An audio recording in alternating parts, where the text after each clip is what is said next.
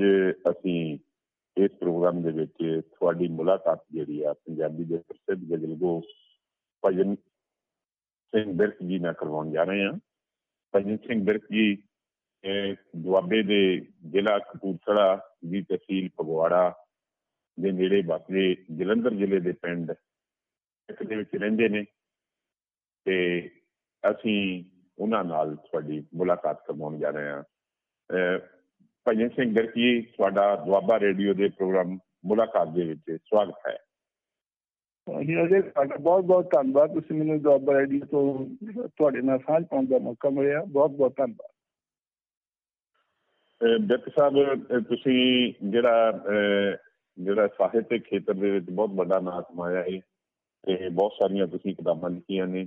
ਤੇ ਅਸੀਂ ਚਾਹਾਂਗੇ ਤੁਸੀਂ ਸਾਡੇ ਸਰੋਤਿਆਂ ਨੂੰ ਆਪਣੇ ਜੀਵਨ ਦਾ ਜਿਹੜਾ ਮੁੱਢਲਾ ਦੌਰ ਜਿਹੜਾ ਹੁੰਦਾ, ਹਰ ਬੰਦੇ ਦਾ ਜਿਹੜਾ ਕਹਿੰਦੇ ਬਚਪਨ ਆ, ਉਹ ਬੜਾ ਜਿਹੜਾ ਅਹਿਮ ਹੁੰਦਾ ਹੈ। ਤੇ ਉੱਥੋਂ ਹੀ ਅਸਲ ਵਿੱਚ ਉਹਦੀ ਜ਼ਿੰਦਗੀ ਦਾ ਜਿਹੜਾ ਮੁੱਢ ਵੱਜਦਾ ਹੈ ਵੀ ਉਸ ਨੇ ਕੀ ਬਣਨਾ ਹੈ ਜ਼ਿੰਦਗੀ ਦੇ ਵਿੱਚ। ਅਸੀਂ ਚਾਹੁੰਦੇ ਤੁਸੀਂ ਆਪਣਾ ਤੁਹਾਡਾ ਕਿੱਥੇ ਜਨਮ ਹੋਇਆ, ਕਿਸ ਪਰਿਵਾਰ ਦੇ ਵਿੱਚ ਹੋਇਆ ਤੁਹਾਡੇ ਮਾਪੇ ਕੌਣ ਸਨ ਤੇ ਉਹਨਾਂ ਦਾ ਕੀ ਕੀ ਨਾਂ ਸੀ ਕੀ ਕੰਮ ਕਰ ਕਰਦੇ ਸੀ? ਅਸੀਂ ਚਾਹੁੰਦੇ ਇਹ ਸਾਰੀਆਂ ਜਾਣਕਾਰੀਆਂ ਸਾਡੇ ਸਰੋਤਿਆਂ ਦੇ ਨਾਲ। ਸਾਂਝੀਆਂ ਕਰੋ। ਜਿਉਂ ਸਾਹਿਬ ਜੀ ਮੇਰਾ ਜਿਹੜਾ ਪਿਛੋਕੜ ਜਿਹੜਾ ਆ ਉਹ ਬੜਾ ਇੱਕ ਕਿਸਮ ਦਾ ਦੁਖਦਾਈ ਕਿਸਮ ਦਾ ਹੈ। ਹਾਂਜੀ। ਦੁਨੀਆ ਦੀ ਦੁਨੀਆ ਦੀ ਪਹਿਲੀ ਜੰਗ ਜਿਹੜੀ ਆ 14 ਤੋਂ 18 ਤੱਕ ਜਾਰੀ ਰਹੀ। ਉਹਦੇ ਦਰਮਿਆਨ ਮੇਰੇ ਬਾਬਾ ਜੀ ਦਾਦੇ ਜੀ ਸਾਰੇ ਉਹਨਾਂ ਦੀ ਇੱਕ ਪਲੇਗ ਪਈ ਸੀ ਨਾ ਦਿਨਾਂ ਵਿੱਚ ਉਹਨਾਂ ਵਿੱਚੋਂ ਸਾਰੇ ਗੁਜ਼ਰ ਗਏ। ਤੇ ਸਿਰਫ ਮੇਰੇ ਡੈਡੀ ਜੀ ਤੇ ਮੇਰੇ ਭੂਆ ਜੀ। ਤੇ ਦੋ ਦੇ ਜਿਹੜੇ ਬੱਚੇ ਸਨ ਤੇ ਇਹਨਾਂ ਦੇ ਨਾਨਕਿਆਂ ਨੇ ਇਹਨਾਂ ਨੂੰ ਪਾਲਿਆ। ਤੇ ਮੇਰੇ ਪਿਤਾ ਜੀ ਦੇ ਨਾਨਕੇ ਅੱਤੀ ਜ਼ਿਲ੍ਹਾ ਜਲੰਧਰ ਦੇ ਵਿੱਚ ਸਨ। ਉੱਥੇ ਹੀ ਮੇਰੇ ਮਾਤਾ ਜੀ ਦਾ ਵਿਆਹ ਹੋਇਆ ਤਾਂ ਉਹ ਵੀ ਉੱਥੇ ਅੱਤੀ ਵਿਖੇ ਤੇ ਮੇਰਾ ਜਨਮ ਵੀ ਦਾ ਹੀ ਹੈ। ਠੀਕ ਹੈ ਤੇ ਜਿਹੜਾ ਖੇਤੀਬਾੜੀ ਦਾ ਸੀ। ਠੀਕ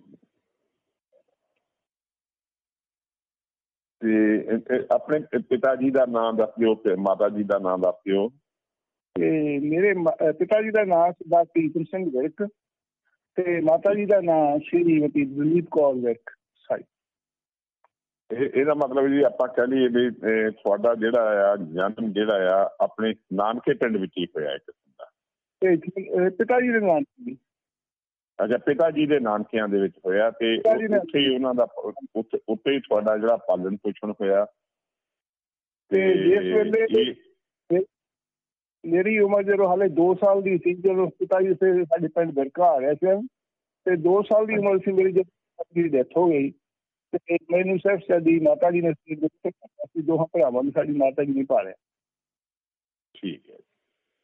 ਤੇ ਇਹ ਤਾਂ ਅਸੀਂ ਕਹਿ ਸਕਦੇ ਹਾਂ ਜੀ, ਵੀ ਦੇਖੋ, ਸਮਾਂ ਜਦੋਂ ਦੇਸ਼ ਦੇ ਵਿੱਚ ਪਲੇਗ ਫੈਲੀ ਹੋਈ ਸੀ ਤੇ ਇਸ ਦੇ ਨਾਲ ਦੀ ਨਾਲ ਜਿਹੜਾ ਆ ਵੀ ਜਦੋਂ ਪਲੇਗ ਵੀ ਫੈਲੀ ਹੋਈ ਸੀ ਤੇ ਉਸ ਤੋਂ ਬਾਅਦ ਤੁਹਾਡਾ ਜਨਮ ਹੋਇਆ, ਉਸ ਤੋਂ ਬਾਅਦ ਜਿਹੜੇ ਆ ਤੁਹਾਡੇ ਜਿਹੜੇ ਕਿ ਕਹਿ ਲਈਏ ਵੀ ਮਾਤਾ ਜੀ ਨੇ ਤੁਹਾਡੀ ਜਿਹੜੀ ਆ ਸਾਂਭ ਸੰਭਾਲ ਕੀਤੀ ਹੈ ਪਿਤਾ ਜੀ ਦਾ 2 ਸਾਲ ਦੀ ਉਮਰ ਦੇ ਵਿੱਚ ਤੁਹਾਡੇ ਸਿਰ ਤੋਂ ਛਾਇਆ ਜਿਹੜਾ ਆ ਹਾਂਜੀ ਜਿਹੜਾ ਸੀ ਕੁਦਰਤ ਨੇ ਖੋਲਿਆ ਗਿਆ।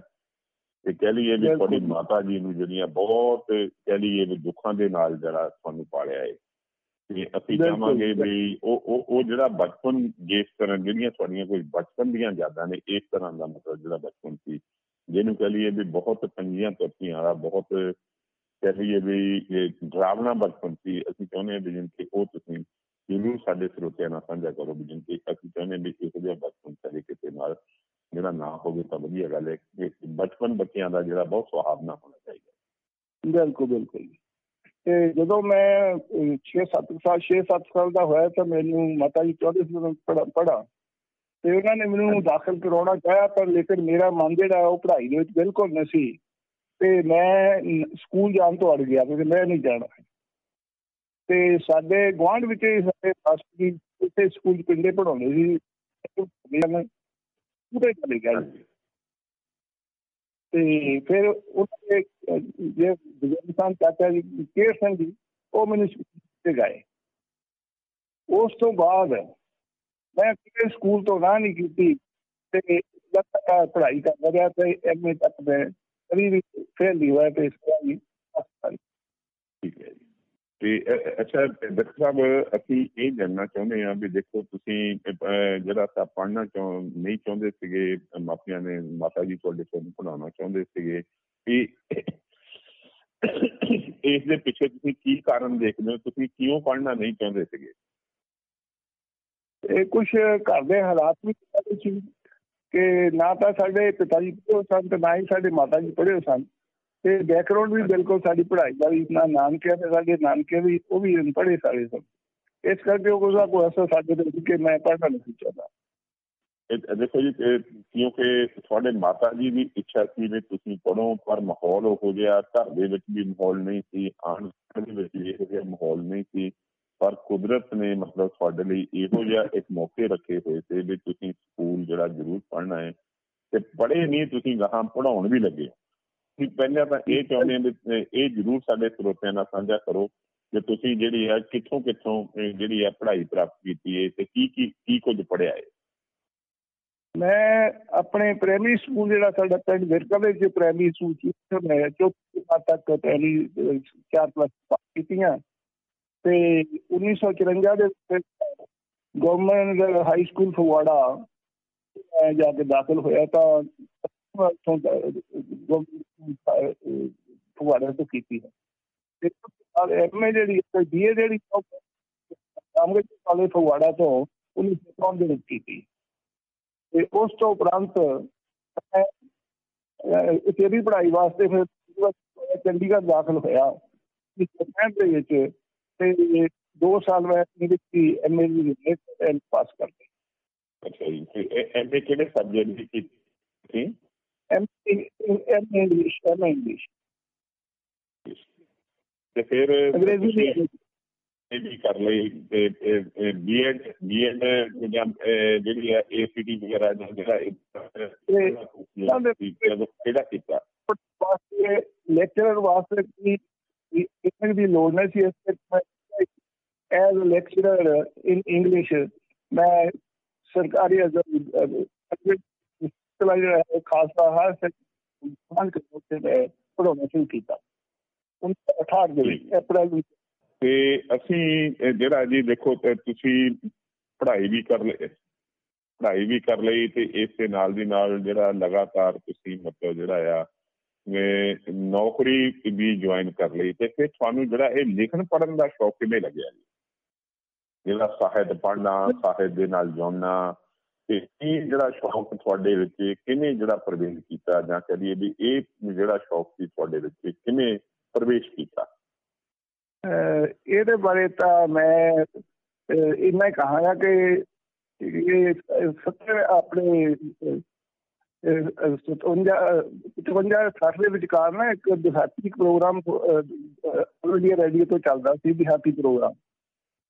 ਉਹਦੇ ਵਿੱਚ ਠੁਕਰਾਮ ਸੰਤਰਾਮ ਹੁਣੀ ਉਹ ਕਰਤਾ ਕਹਿੰਦੇ ਹੁੰਦੇ ਸੀ ਤਾਂ ਮੈਨੂੰ ਉਹਨਾਂ ਨੇ ਬੜਾ ਪ੍ਰਭਾਵਿਤ ਕੀਤਾ। ਠੀਕ ਜੀ। ਬਾਅਦ ਸਾਡੇ ਪਿੰਡ ਦੇ ਵਿੱਚ ਹੋਇਆ ਅਮਰੀਕਾ ਵਿੱਚ ਰਿਸਰਚ ਦੀ ਬਾਤ ਕਰਾ ਸੀ ਫਿਰ ਉਹਨਾਂ ਇੱਕ ਅਵਸ਼ਰ ਸਾਥੀ ਦਾ ਚਿਹਰਾ ਸਭੀ ਕਰਤਾ ਦੇ ਮੋਢੀ ਹਾਂ, ਮੋਢੀ ਦੇ ਤੋਂ ਇੱਕ ਮੈਨੂੰ ਸੰਗਤ ਦੀ ਕਰਤਾ ਮਿਲਿਆ ਮੌਕਾ। ਇਸ ਤੋਂ ਬਾਅਦ ਇਹ ਦਿਸਾਂਜ ਤੇ ਵੀ ਨਾਨਕੇ ਜਗ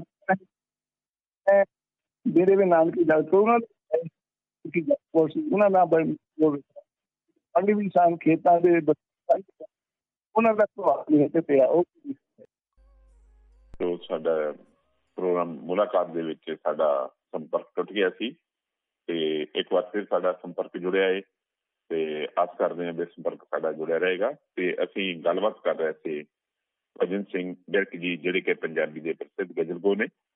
ਬਿਰਕ ਸਾਹਿਬ, ਆਪਾਂ ਜਿਹੜਾ ਸੀ ਸੰਪਰਕ ਟੁੱਟ ਗਿਆ ਸੀ ਤੇ ਹੁਣ ਆਪਾਂ ਗੱਲ ਕਰ ਰਹੇ ਸੀਗੇ ਵੀ ਤੁਸੀਂ ਜਿਹੜਾ ਆ ਲਿਖਣ ਪੜਨ ਦਾ ਸ਼ੌਕ ਜਾਂ ਸਾਹਿਤ ਨਾਲ ਜੁੜਨ ਦਾ ਜਿਹੜਾ ਸ਼ੌਕ ਸੀ, ਉਹ ਕਿਵੇਂ ਤੁਹਾਡਾ ਜਿਹੜਾ ਸੀ? ਸ਼ੁਰੂ ਹੋਇਆ, ਇਹ ਕਿਵੇਂ ਤੁਸੀਂ ਜਿਹੜਾ ਇਸ ਨੂੰ ਬਰਕਰਾਰ ਰੱਖ ਰਹੇ ਹੋ, ਇਸ ਸੰਬੰਧੀ ਜਿਹੜੀ ਗੱਲਬਾਤ ਹੈ, ਸ਼ੁਰੂ ਕਰੋ ਜੀ ਬਿਰਕ ਸਾਹਿਬ ਜੀ। ਮੈਂ ਬਚਪਨ ਦੇ ਵਿੱਚ ਹੀ ਜਦੋਂ ਮੈਂ ਕੋਈ 55 ਦੀ ਗੱਲ ਹੈ ਕਿ ਜਦੋਂ ਆਲ ਇੰਡੀਆ ਰੇਡੀਓ ਜਲੰਧਰ ਤੋਂ ਇੱਕ ਦਿਹਾਤੀ ਪ੍ਰੋਗਰਾਮ ਆਇਆ ਕਰਦਾ ਸੀ, ਜਿਹਦੇ ਵਿੱਚ ਸੰਤਰਾਮ ਠੁੰਗਰਾਮ, ਮਾਸਟਰ ਜੀ, ਉਹਦੇ ਦੇ ਕਵਤਾਰਾਂ ਹੁੰਦੀਆਂ ਹੁੰਦੀ ਸੀ। ਤੇ ਉਹਨਾਂ ਦਾ ਅਸਰ ਜਿਹੜਾ ਮੇਰੇ ਤੇ ਹੋਇਆ। ਉਸ ਤੋਂ ਬਾਅਦ ਮਿੰਦਰ ਦਸਾਂਝ ਤੇ ਤਾਰਾ ਸਿੰਘ ਵਿਰਕ। ਤਾਰਾ ਸਿੰਘ ਵਿਰਕ ਮੇਰੇ ਹਿੰਦੂ ਸਨ ਉਹ ਅਮਰੀਕਾ ਵਿੱਚ ਰਹਿੰਦੇ ਸਨ ਉਹ ਵੀ ਲੇਖਕ ਸਨ। ਉਹਨਾਂ ਦਾ ਕਾਵ ਸੰਗ੍ਰਹਿ ਛਪਿਆ ਸੀ ਧਾਤੀ ਦਾ ਜਿਹੜਾ ਜਿਹਦੀ ਭੂਮਿਕਾ ਜਿਹੜੀ ਸੀ ਉਹ ਡਾਕਟਰ ਮਹਿੰਦਰ ਸਿੰਘ ਰੰਧਾਵਾ ਨੇ ਲਿਖੀ ਸੀ। ਉਹ ਪ੍ਰਯੋਗਵਾਦੀ ਕਵੀ ਸਨ। ਤੇ ਉਸ ਤੋਂ ਬਾਅਦ ਮਹਿੰਦਰ ਸਿੰਘ ਦੁਸਾਂਝ ਤੇ ਮੇਰੇ ਨਾਨਕੇ ਜਿਹੜੇ ਇੱਕੋ ਪਿੰਡ ਹੈਗੇ ਜਗਤਪੁਰ ਜ਼ਿਲ੍ਹਾ ਨਵਾਂ ਮਹਿੰਦਰ ਦੁਸਾਂਝ ਮੇਰੀ ਰਹਿਸ਼ ਉੱਥੇ ਹੈ। ਮੈਂ ਕਦੇ ਕਦੇ ਉੱਥੇ ਜਾਂਦਾ ਸੀ। ਇਸ ਕਰਕੇ ਸਾਡਾ ਮੇਲ ਮਿਲਾਪ ਹੁੰਦਾ ਰਿਹਾ। ਨਾਲੋਂ ਨਾਲ ਘਰ ਸਨ ਖੇਤਾਂ ਦੇ ਬੰਨੇ ਸਾਂਝੇ ਸਨ ਉਹ ਲਿਖਦੇ ਸਨ। ਤੇ ਮੈਨੂੰ ਉਹਨਾਂ ਤੇ ਵੀ ਉਹਨਾਂ ਦਾ ਪ੍ਰਭਾਵ ਵੀ ਮੇਰੇ ਤੇ ਪਿਆ। ਮੈਂ ਇਦਾਂ ਵੀ ਲਿਖਣ ਦਾ ਇਸ ਪਾਸੇ ਵੱਲ ਤੁਰ ਪਿਆ। ਠੀਕ ਹੈ ਜੀ। ਤੇ ਜਿਹੜਾ ਤੁਸੀਂ ਸਭ ਤੋਂ ਪਹਿਲਾਂ ਜਿਹੜੀਆਂ ਰਚਨਾਵਾਂ ਜਿਹੜੀਆਂ ਲਿਖੀਆਂ ਮਤਲਬ ਤੁਸੀਂ ਜਿਵੇਂ ਦਸਾਂ ਸਾਹਿਬ ਨੇ ਕਵਿਤਾਵਾਂ ਲਿਖੀਆਂ ਨੇ ਉਹਨਾਂ ਨੇ ਵਾਰਤਕ ਵੀ ਲਿਖੀ ਹੈ। ਤੁਸੀਂ ਕੀ ਸਭ ਤੋਂ ਪਹਿਲਾਂ ਲਿਖਣਾ ਸ਼ੁਰੂ ਕੀਤਾ? ਮੈਂ ਲਿਖਣੀ ਸ਼ੁਰੂ ਕੀਤੀ ਜਾਂ ਕਹਾਣੀਆਂ ਲਿਖਣੀਆਂ ਸ਼ੁਰੂ ਕੀਤੀਆਂ ਜਾਂ ਲੇਖ ਲਿਖਣੇ ਸ਼ੁਰੂ ਕੀਤੇ? ਮੈਂ ਸ਼ੁਰੂ ਹੀ ਕਵਿਤਾ ਤੋਂ ਕੰਮ ਕੀਤਾ ਜੀ।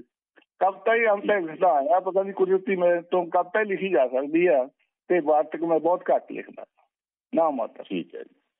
ਤੇ ਅਸੀਂ ਚਾਹੁੰਦੇ ਆ ਵੀ ਸਾਡੇ ਸਰੋਤਿਆਂ ਦੇ ਨਾਲ ਜੇ ਤੁਸੀਂ ਆਪਣੀ ਕੋਈ ਕਵਿਤਾ ਵੀ ਸਾਂਝੀ ਕਰਦੇ ਹੋ ਤਾਂ ਜਿਹੜਾ ਹੋਰ ਵੀ ਜਿਹੜਾ ਵਧੀਆ ਜਿਹੜੀ ਗੱਲਬਾਤ ਹੋ ਜਾਏਗੀ ਤਾਂ ਕਿ ਸਰੋਤੇ ਜਿਹੜੇ ਆ ਤੁਹਾਡੀ ਕਵਿਤਾ ਦਾ ਵੀ ਇੱਕ ਰਸ ਦੇਖਣਗੇ। ਵਧੀਆ ਤੁਹਾਡਾ ਜੀ ਅਜਾ ਸੁਝਾਅ ਹੈ। ਮੈਂ ਤੁਹਾਡੇ ਸਾਹਮਣੇ ਕਿਉਂਕਿ ਮੌਕੇ ਦੇ ਨਾਲ ਮੌਕੇ ਦੇ ਹਾਲਾਤ ਦੇ ਹਿਸਾਬ ਨਾਲ ਮੈਂ ਕਿਉਂਕਿ ਕਿਸਾਨਾਂ ਦਾ ਅੰਦੋਲਨ ਚੱਲ ਰਿਹਾ ਆ ਉਹਦੇ ਬਾਰੇ ਇੱਕ ਗਜ਼ਲ ਲਿਖੀ ਉਹ ਤੁਹਾਡੇ ਨਾਲ ਸਾਂਝੀ ਕਰਦਾ ਠੀਕ ਹੈ। ਹਾਂ ਸ਼ੇਰ ਹੈ ਜੀ। ਕੇਂਦਰ ਦਿੰਦਾ ਮੱਲੀ ਲੂਣ ਕਿਸਾਨਾਂ ਨੂੰ। ਕੇਂਦਰ ਦਿੰਦਾ ਮੱਲੋ ਮੱਲੀ ਲੂਣ ਕਿਸਾਨਾਂ ਨੂੰ। ਕਿਹਾ ਜ਼ਮਾਨਾ ਰੋਗੀ ਦਾ ਦੱਸਣ ਪਹਿਲਵਾਨਾਂ ਨੂੰ। ਧੋਖੇਵਾਜ ਵਪਾਰੀ ਜਾਲ ਤਾਣ ਕੇ ਬੈਠੇ ਨੇ। ਧੋਖੇਵਾਜ ਵਪਾਰੀ ਜਾਲ ਤਾਣ ਕੇ ਬੈਠੇ ਨੇ। ਉਸ ਵਿੱਚ ਫਸਾਉਣਾ ਚਾਹੁੰਦੇ ਭੋਲੇ ਇਨਸਾਨਾਂ ਨੂੰ। ਉਹ ਸ਼ੇਰ ਹੈ ਜੀ। ਸੌਦਾ ਕਰਨਾ ਚਾਹੁੰਦੇ ਨੇ ਮਜ਼ਦੂਰ ਕਿਸਾਨਾਂ ਦਾ। ਸੌਦਾ ਕਰਨਾ ਚਾਹੁੰਦੇ ਨੇ ਮਜ਼ਦੂਰ ਕਿਸਾਨਾਂ ਦਾ। ਲੱਗਦਾ ਕੋਈ ਵਹਿਮ ਹੋ ਗਿਆ ਮੂਰਖ ਨਾਦਾਨਾ ਨੂੰ। ਤਾਂ ਸ਼ੇਰ ਹੈ ਜੀ, ਪਤਾ ਨਹੀਂ ਕਿਉਂ ਸਾਨੂੰ ਸਮਝ ਲਿਆ ਕਮਜ਼ੋਰ ਉਹਨਾਂ। ਪਤਾ ਨਹੀਂ ਕਿਉਂ ਸਾਨੂੰ ਸਮਝ ਲਿਆ ਕਮਜ਼ੋਰ ਉਹਨਾਂ। ਅਸੀਂ ਨਖੰਗਣ ਦੇਈਏ ਵੱਡੇ ਖੱਬੀ ਖਾਨਾ ਨੂੰ। ਤਾਂ ਸ਼ੇਰ ਹੈ ਜੀ, ਮੂਰਖ ਲੋਕਾਂ ਮੂਜਬ ਗਮਲੇ ਤੋਂ ਵੱਧ ਖੇਤ ਨਹੀਂ। ਮੂਰਖ ਲੋਕਾਂ ਮੂਜਬ ਗਮਲੇ ਤੋਂ ਵੱਧ ਖੇਤ ਨਹੀਂ, ਪਰ ਮਾਲਕ ਖੇਤਾਂ ਲਈ ਵਾਰ ਦੇਣਗੇ ਜਾਨਾਂ ਨੂੰ। ਸ਼ੇਰ ਹੈ ਜੀ, ਅੰਨਦਾਤਾ ਕਹਿਲਾਉਂਦਾ ਬੰਦਾ ਭੁੱਖਾ ਮਾਰਨਗੇ।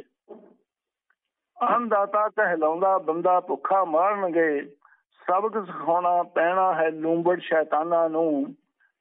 ਤੋਂ ਆਖਰੀ ਸ਼ੇਰ ਹੈ ਜੀ ਹਰ ਬੰਨਾ ਉਹ ਟੱਪੀ ਜਾਂਦੇ, ਪਰ ਹੁਣ ਵਿਰਕ ਅਸੀਂ। ਹੱਦ ਬੰਨਾ ਉਹ ਟੱਪੀ ਜਾਂਦੇ, ਪਰ ਹੁਣ ਵਿਰਕ ਅਸੀਂ। ਲੀ ਭੰਨਣ ਦਾ ਸਿੱਟਾ ਨੀ ਭੰਨਣ ਦਾ ਸਿੱਟਾ ਦੱਸਣਾ ਹੈ ਰਖਵਾਨਾ ਨੂੰ। ਲੀ ਭੰਨਣ ਦਾ ਸਿੱਟਾ ਦੱਸਣਾ ਹੈ ਰਖਵਾਨਾ ਨੂੰ। ਬਹੁਤ ਖੁਸ਼ ਜੀ, ਤੁਸੀਂ ਜਿਹੜੀ ਆ ਰਚਨਾ ਸਾਡੇ ਸਰੋਤਿਆਂ ਨਾਲ ਜਿਹੜੀ ਸਾਂਝੀ ਕੀਤੀ ਹੈ, ਜਿਹੜਾ ਇਸ ਵੇਲੇ ਪੰਜਾਬ ਦੇ ਕਿਸਾਨਾਂ ਵੱਲੋਂ ਦੇਸ਼ ਭਰ ਦੇ ਕਿਸਾਨਾਂ ਦੀ ਮਦਦ ਦੇ ਨਾਲ ਜਿਹੜਾ ਕਿਸਾਨ ਕੋਲ ਲੜਿਆ ਜਾ ਰਿਹਾ ਹੈ, ਦਿੱਲੀ ਨੂੰ ਜਿਹੜਾ ਉਹਨਾਂ ਨੇ ਘੇਰਾ ਪਾਇਆ ਹੈ, ਧਰਨਾ ਲਾਇਆ ਜਾ ਰਿਹਾ ਉਸ ਨੂੰ ਸਮਰਪਿਤ ਤੁਹਾਡੀ ਇਹ ਰਚਨਾ ਸੀ ਤੇ ਤੁਹਾਡਾ ਬਹੁਤ ਬਹੁਤ ਸ਼ੁਕਰੀਆ। ਤੇ ਅਸੀਂ ਜਿਹੜਾ ਹੈ, ਸਰੋਤਿਆਂ ਨੂੰ ਇਹ ਵੀ ਜਾਣਕਾਰੀ ਜਿਹੜਾ ਦੇਣੀ ਚਾਹਾਂਗੇ ਕਿ ਜਦੋਂ ਤੁਸੀਂ ਲਿਖਣਾ ਸ਼ੁਰੂ ਕੀਤਾ, ਉਦੋਂ ਸ਼ੁਰੂ ਸ਼ੁਰੂ ਦੇ ਵਿੱਚ ਤੁਹਾਡੀਆਂ ਜਿਹੜੀਆਂ ਰਚਨਾਵਾਂ, ਜਿਹੜੀਆਂ ਕਾਵਿ ਰਚਨਾਵਾਂ ਸੀ ਉਹਨਾਂ ਦੇ ਵਿਸ਼ੇ ਕਿਹੋ ਜਿਹੇ ਹੁੰਦੇ ਸੀ ਜਦੋਂ ਮੈਂ ਸ਼ੁਰੂ ਸ਼ੁਰੂ ਵਿੱਚ ਦੇਖਣਾ ਸ਼ੁਰੂ ਕੀਤਾ ਤਾਂ ਬਹੁਤਾ ਮੈਂ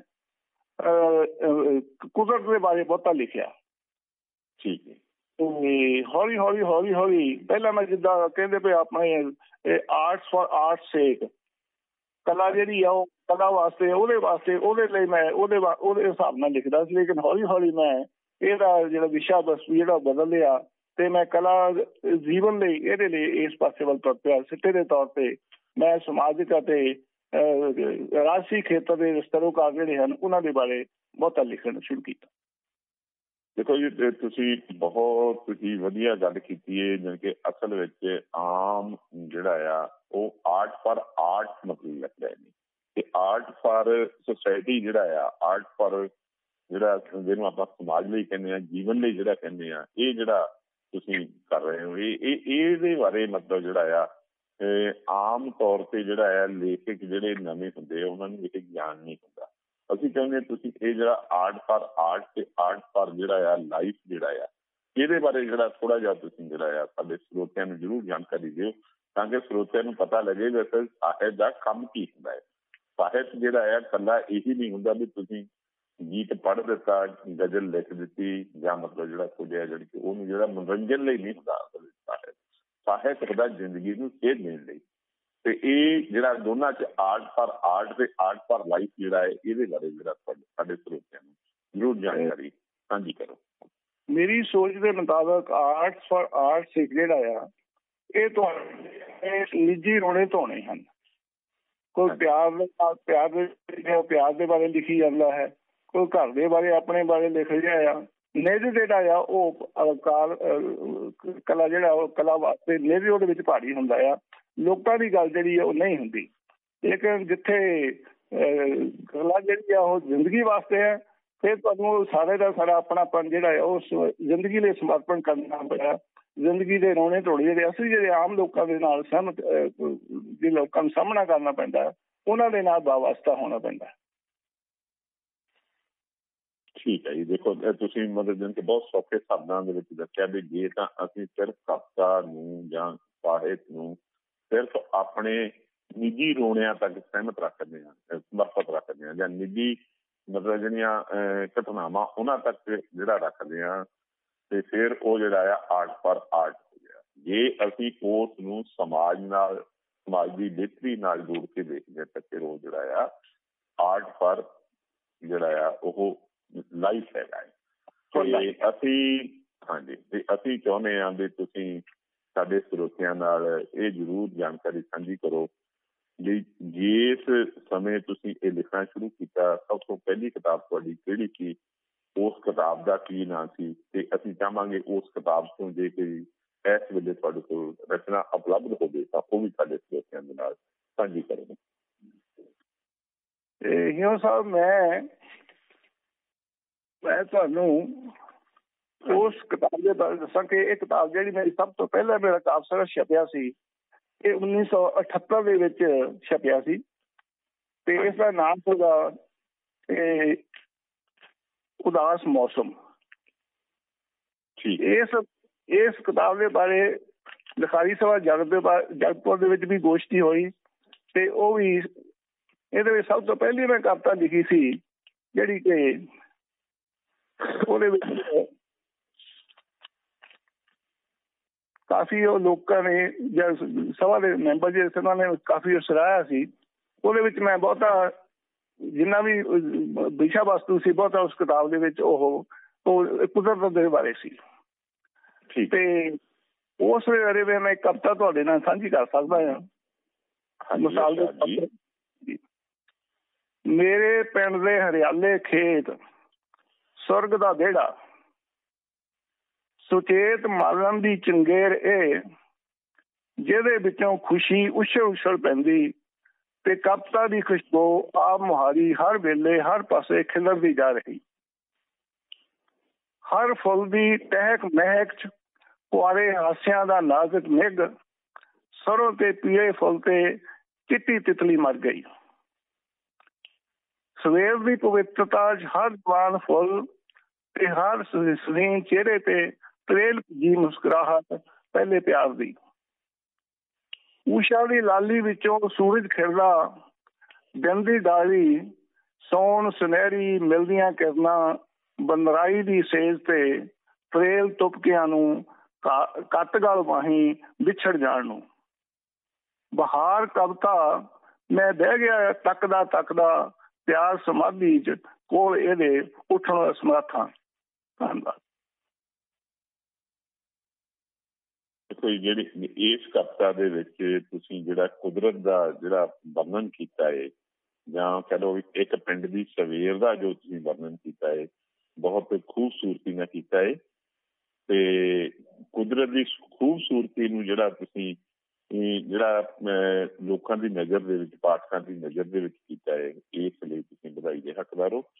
ਤੇ ਇਹ ਅਸਲ ਵਿੱਚ ਜਿਹੜਾ ਆ, ਕੁਦਰਤ ਦੀ ਜਿਹੜੀ ਸੁੰਦਰਤਾ ਹੈ ਕੁਦਰਤ ਦੀ ਜੋ ਬਹੁਲਤਾ ਹੈ ਕੁਦਰਤ ਦੀ ਜੋ ਵਿਸ਼ਾਲਤਾ ਹੈ ਉਸ ਨੂੰ ਜਦੋਂ ਕਦੀ ਪੜਦਾ ਹੈ ਤਾਂ ਮਤਲਬ ਜਿਹੜਾ ਆ, ਉਹ ਜਿਹੜੀ ਆ, ਇਸ ਗੱਲ ਲਈ ਲੋਕਾਂ ਨੂੰ ਪ੍ਰੇਰਿਤ ਕਰਦਾ ਹੈ ਸਰੋਤਿਆਂ ਨੂੰ ਇਸ ਗੱਲ ਲਈ ਪ੍ਰੇਰਿਤ ਕਰਦਾ ਹੈ ਪਾਠਕਾਂ ਨੂੰ ਇਸ ਗੱਲ ਲਈ ਪ੍ਰੇਰਿਤ ਕਰਦਾ ਹੈ ਵੀ ਇਹ ਜਿਹੜੀ ਆ ਕੁਦਰਤ ਆ, ਇਹ ਜੀਉਣ ਲਈ ਆ, ਕੁਦਰਤ ਦੇ ਨਾਲ ਕੁਦਰਤ ਵਾਂਗ ਜਿਓ, ਤੇ ਇਸ ਲਈ ਜਿਹੜਾ ਆ ਅਸੀਂ ਜਿਹੜੀਆਂ ਤੁਸੀਂ ਸ਼ੁਰੂਆਤ ਦੇ ਵਿੱਚ ਜਿਹੜੀਆਂ ਉਦਾਸ ਮੌਸਮ ਦੇ ਵਿੱਚ ਜਿਹੜੀ ਇਹ ਰਚਨਾ ਜਿਹੜੀ ਆਪਣੀ ਸਾਂਝੀ ਕੀਤੀ ਆ, ਬਹੁਤ ਵਧੀਆ ਉਦਾਸ ਮੌਸਮ ਜਿਹੜੀ ਆ ਜਦੋਂ ਤੁਸੀਂ ਲਿਖੀ ਸੀ, ਇਹ ਤੁਸੀਂ ਦੱਸਿਆ ਵੀ ਸਨ 1978 ਦੇ ਵਿੱਚ ਇਹ ਕਿਤਾਬ ਜਿਹੜੀ ਤਿਆਰ ਕੀਤੀ ਤੇ ਲਿਖਾਰੀ ਸਭਾ ਜਗਤਪੁਰ ਜਿਹੜੀ ਆ, ਉਸ ਦਾ ਜਿਹੜਾ ਇੱਕ ਫੰਕਸ਼ਨ ਹੋਇਆ ਸੀ, ਉਸ ਦੇ ਵਿੱਚ ਇਸ ਤੇ ਗੋਸ਼ਟੀ ਵੀ ਕੀਤੀ ਗਈ। ਅਸੀਂ ਕਹਿੰਦੇ ਆ ਦੇਖੋ ਜਿਹੜੀ ਲਿਖਾਰੀ ਸਭਾ ਜਗਤਪੁਰ ਜਿਹੜੀ ਆ, ਇਹ ਪੰਜਾਬ ਦੀਆਂ ਜਿਹੜੀਆਂ ਬਹੁਤ ਪੁਰਾਣੀਆਂ ਲਿਖਾਰੀ ਸਭਾਵਾਂ ਨੇ, ਉਹਨਾਂ ਦਾ ਮਤਲਬ ਜਿਹੜਾ ਆ, ਉਹਨਾਂ ਦੇ ਵਿੱਚੋਂ ਇੱਕ ਜਿਹੜੀ ਹੈ ਸੰਸਥਾ, ਖਾਸ ਸੰਸਥਾ ਸੀ। ਜਿਵੇਂ ਕਹ ਲਓ ਵੀ ਮਾਝੇ ਦੇ ਵਿੱਚ ਮਤਲਬ ਜਿਹੜੀ ਅਸੀਂ ਕੰਪਲੀਟ ਮਿਲਣੀ ਹੁੰਦੀ ਸੀ ਤੇ ਮਾਲਵੇ ਦੇ ਵਿੱਚ ਜਿਹੜਾ ਕਹ ਲਈਏ ਬਰਨਾਲਾ ਸਹਿਤ ਸਭਾ, ਰਾਮਪੁਰਾ ਸਹਿਤ ਸਭਾ ਤੇ ਇਸੇ ਤਰ੍ਹਾਂ ਜਿਹੜੀ ਆ, ਦੁਆਬੇ ਦੇ ਵਿੱਚ ਜਿਹੜੀ ਇੱਕੋ ਇੱਕ ਸਹਿਤ ਸਭਾ ਸੀ, ਜਿਸ ਦਾ ਮਤਲਬ ਸਾਰੇ ਪੰਜਾਬ ਦੇ ਵਿੱਚ ਪੂਰਾ ਨਾਂ ਸੀ ਉਹ ਸੀ ਲਿਖਾਰੀ ਸਭਾ ਜਗਤਪੁਰ। ਜੇ ਅਸੀਂ ਚਾਹੁੰਦੇ ਆ ਵੀ ਤੁਸੀਂ ਲਿਖਾਰੀ ਸਭਾ ਜਗਤਪੁਰ ਨਾਲ ਵੀ ਜੁੜੇ ਰਹੇ ਹੋ ਤੇ ਇਹਨਾਂ ਨੂੰ ਜਿਹੜੇ ਕਰਤਾ ਧਰਤਾ ਜਿਵੇਂ ਨਿਰਗਤ ਸਿੰਘ ਦਸਾਨ ਜੀ ਉਹਨਾਂ ਤੋਂ ਪ੍ਰਭਾਵਿਤ ਵੀ ਰਹੇ ਹੋ। ਅਸੀਂ ਚਾਹੁੰਦੇ ਹਾਂ ਲਿਖਾਰੀ ਸਭਾ ਜਗਤਪੁਰ ਦੀਆਂ ਕੁਝ ਯਾਦਾਂ ਜਿਹੜੀਆਂ ਆ ਉਹ ਸਾਡੇ ਸਰੋਤਿਆਂ ਦੇ ਨਾਲ ਸਾਂਝੀਆਂ ਕਰੋ ਜਾਂ ਦਸਾਨ ਸਾਹਿਬ ਨਾਲ ਸੰਬੰਧਿਤ ਜਿਹੜੀਆਂ ਕੋਈ ਯਾਦਾਂ ਨੇ ਉਹ ਵੀ ਸਾਂਝੀਆਂ ਕਰੋ। ਕਿਉਂ ਸਾਹਿਬ? ਗੱਲ ਇਦਾਂ ਆ ਭਈ ਜਦੋਂ 1962 ਦੇ ਵਿੱਚ ਲਿਖਾਰੀ ਸਭਾ ਜਗਤਪੁਰ ਹੋਂਦ ਵਿੱਚ ਆਈ ਆ, ਉਹਦੇ ਛੇਤੀ ਬਾਅਦ ਮੈਂ ਉਸ ਲਿਖਾਰੀ ਸਭਾ ਦਾ ਮੈਂਬਰ ਬਣ ਗਿਆ ਤੇ ਲਗਾਤਾਰ ਉਸ ਦਾ ਮੈਂਬਰ ਚੱਲਿਆ ਆ ਰਿਹਾ ਹੈ। ਸਮੇਂ ਸਮੇਂ ਦੇ ਉੱਤੇ ਜੋ ਉਹਨਾਂ ਦੇ ਫੰਕਸ਼ਨ ਹੁੰਦੇ ਰਹੇ ਆ, ਉਹ ਵੀ ਅਟੈਂਡ ਕਰਦਾ ਰਿਹਾ ਆ ਤੇ ਮੇਨ ਗੱਲ ਜਿਹੜੀ ਕਿ 1982 83 ਦੇ ਵਿੱਚ ਜਿਹੜਾ ਇਹਨਾਂ ਦਾ ਸਾਲਾਨਾ ਫੰਕਸ਼ਨ ਹੋਇਆ ਲਿਖਾਰੀ ਸਭਾ ਜਗਤਪੁਰ ਦਾ, ਉਹ ਮੇਰੇ ਪਿੰਡ ਵਿੱਚ ਹੋਇਆ, ਮੇਰੇ ਪਿੰਡ ਦਿਰਕਾਂ ਵਿਖੇ ਹੋਇਆ। ਹਾਂਜੀ। ਉਹਦੇ ਵਿੱਚ ਸਾਰੇ ਪੰਜਾਬ ਦੇ ਉੱਗੇ ਲੇਖਕ ਜਿਹੜੇ ਸਨ, ਉਹ ਉਸੇ ਹਾਜ਼ਰ ਹੋਏ ਆ, ਉਸ ਫੰਕਸ਼ਨ ਦੇ ਵਿੱਚ ਉਹਨਾਂ ਨੇ ਹਾਜ਼ਰੀ ਭਰੀ ਆ ਤੇ ਮੈਨੂੰ ਉਹ ਯਾਦ ਆ ਕਿ ਮੀਂਹ ਦਾ ਦਿਨ ਸੀ, ਕਾਫੀ ਮੀਂਹ ਪਿਆ ਉਸ ਰਾਤ ਨੂੰ ਤੇ ਸਾਰੇ ਜਣੇ ਕੋਈ ਮਤਲਬ ਵਾਪਸੀ ਜਾਣ ਦੇ ਮੁਸ਼ਕਲ ਹੋ ਗਿਆ ਸਾਰਿਆਂ ਵਾਸਤੇ ਤੇ ਸਾਰੇ ਜਿਹੜੇ ਲੇਖਕ ਆਪਣੇ ਲਿਖਾਰੀ ਸਭਾ ਜਗਤਪੁਰ ਦੇ ਆ, ਉਹ ਸਾਰੇ ਦੇ ਸਾਰੇ ਰਾਤ ਭਰ ਮੇਰੇ ਇੱਥੇ ਘਰ ਠਹਿਰੇ ਤੇ ਰਾਤ ਨੂੰ ਵੀ ਕਵੀ ਦਰਬਾਰ ਚੱਲਦਾ ਰਿਹਾ ਠੀਕ ਹੈ